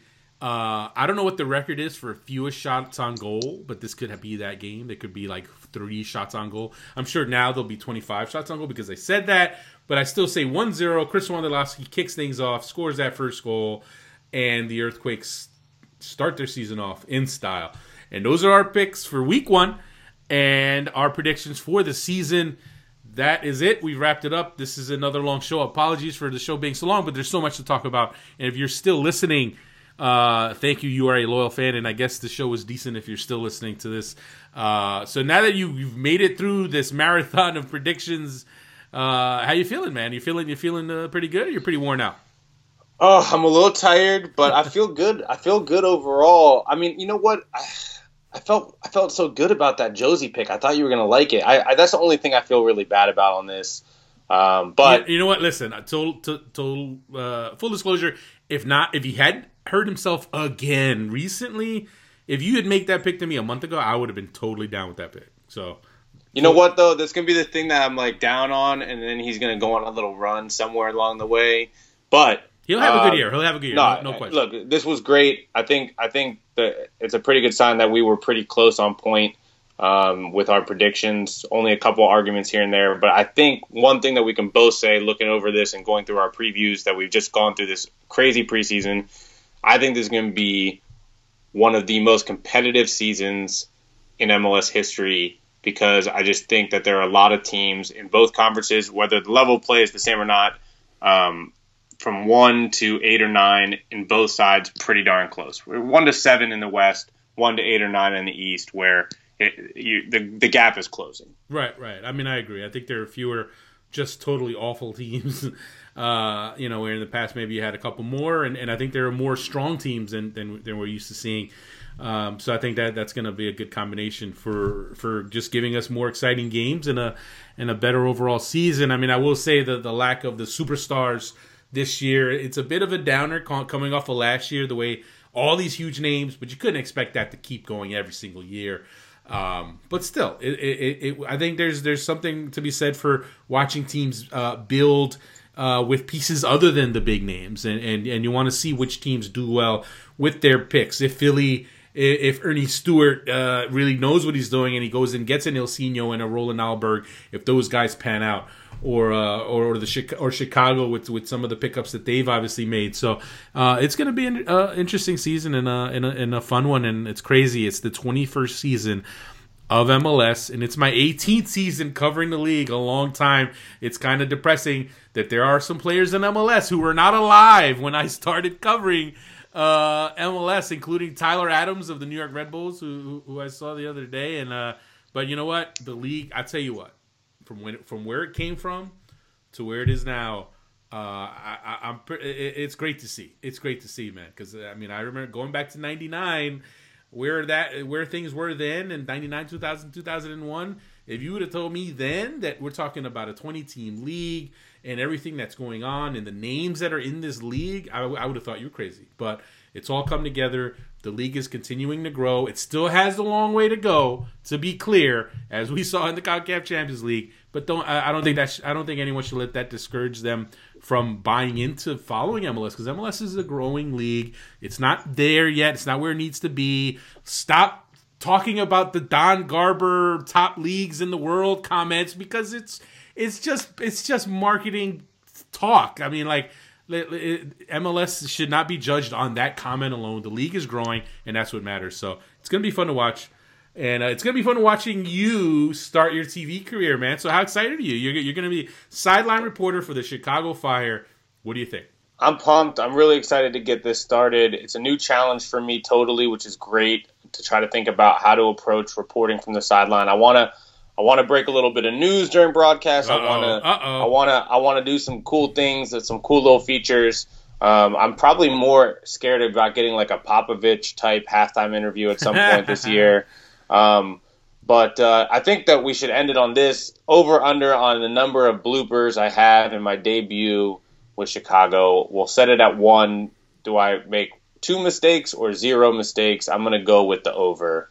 I, am gonna. I, I would set it at two and a half, just because you haven't, you know, you haven't had the rep. You haven't cold. had the reps. That's you, ha- cold. you haven't had the reps, man. That's, That's, cold. I'm keeping it real, my man. I'm trying. I'm trying to set. I'm trying to give myself some confidence here. I gave myself two mistakes. You, look, you can set it at two and a half, but but give me but the see, under. But but well, see that's the thing. Like it, by by setting it that high, then like if you if you if you even if you drop a couple, you're still good. You're still that's right. true. That's and, true. And and does anyone really expect you to be perfect in your first go round when you haven't even had it reps or practice or anything? Like, come on. I know you might be a natural and all, but I mean, everyone everyone drops a little bit here and there. And let's face it, we've seen plenty of horrendous. Uh, I'll tell you what, TV. The, you'll be all right. You'll be all right. I'll be all right. But you know what? We'll we'll go ahead and count the first blooper on the first tie shirt combination I tried today in my room when I was figuring out that was the first blooper. And uh, you're right. There's probably a couple more to come, but I'm excited for it. And all you people that are subscribing to MLS Live, if you watch the Chicago game at some point on Sunday or this week, hit me up on Twitter. Let me know what I did wrong and right because I'm trying to figure this job out and get it right. As long as they give you some airtime, man. As long as they give you give you a couple of you know they, they don't limit you to like one or two. They we want we want a healthy dose of, of Paul Tenorio. I know I know my man uh, Frank Klopas is gonna, you know, have his share of time, and then Dan Kelly's gonna do the play-by-play. But Uh, hopefully, you get your, your your share of airtime. And I got to ask you, how much time are you spending standing in front of the mirror talking and practicing your your, your stand up? Come on. The big thing has been like trying to diet, man. I'm trying to look skinny. I, I lost all that weight for my wedding, and I gained it back right yeah, away. Yeah, you know that's hey, it's married life, son. Welcome, welcome to married. I've been married 15 years. Uh, I'm just saying. I'm just saying. I I, I gotta lose weight too, but uh, you marry. It happens, man. You know, and plus the TV. Uh, you know, the TV camera adds a couple of. Uh, exactly, and as my best friend told me, he said, "Paul, you know, I listen, I'm a Northwestern broadcast major. He doesn't do TV anymore. I'm a broadcast kid. Just furrow, furrow your brow. You furrow your brow, they're going to trust what you're saying. So that's what I've been working on, furrowing my brow. Very nice, very nice. So we're looking forward to it, man. Should be should be good. Uh, well, hopefully we can have Paul back. Uh, hopefully make, maybe make this a regular thing. we we are going to try to rotate in some players to guest uh, to be guests on, and also some other some other writers. Maybe have my man Garrett Cleverly back for, for some appearances as well. Uh, and just for those wondering, I mean, those of you who are the diehard SBI show fans, there's no issues between Garrett and myself. We're still boys. I was at his wedding, but you know, he he's he, he's he's got his new job. He's married now. He's focused on that.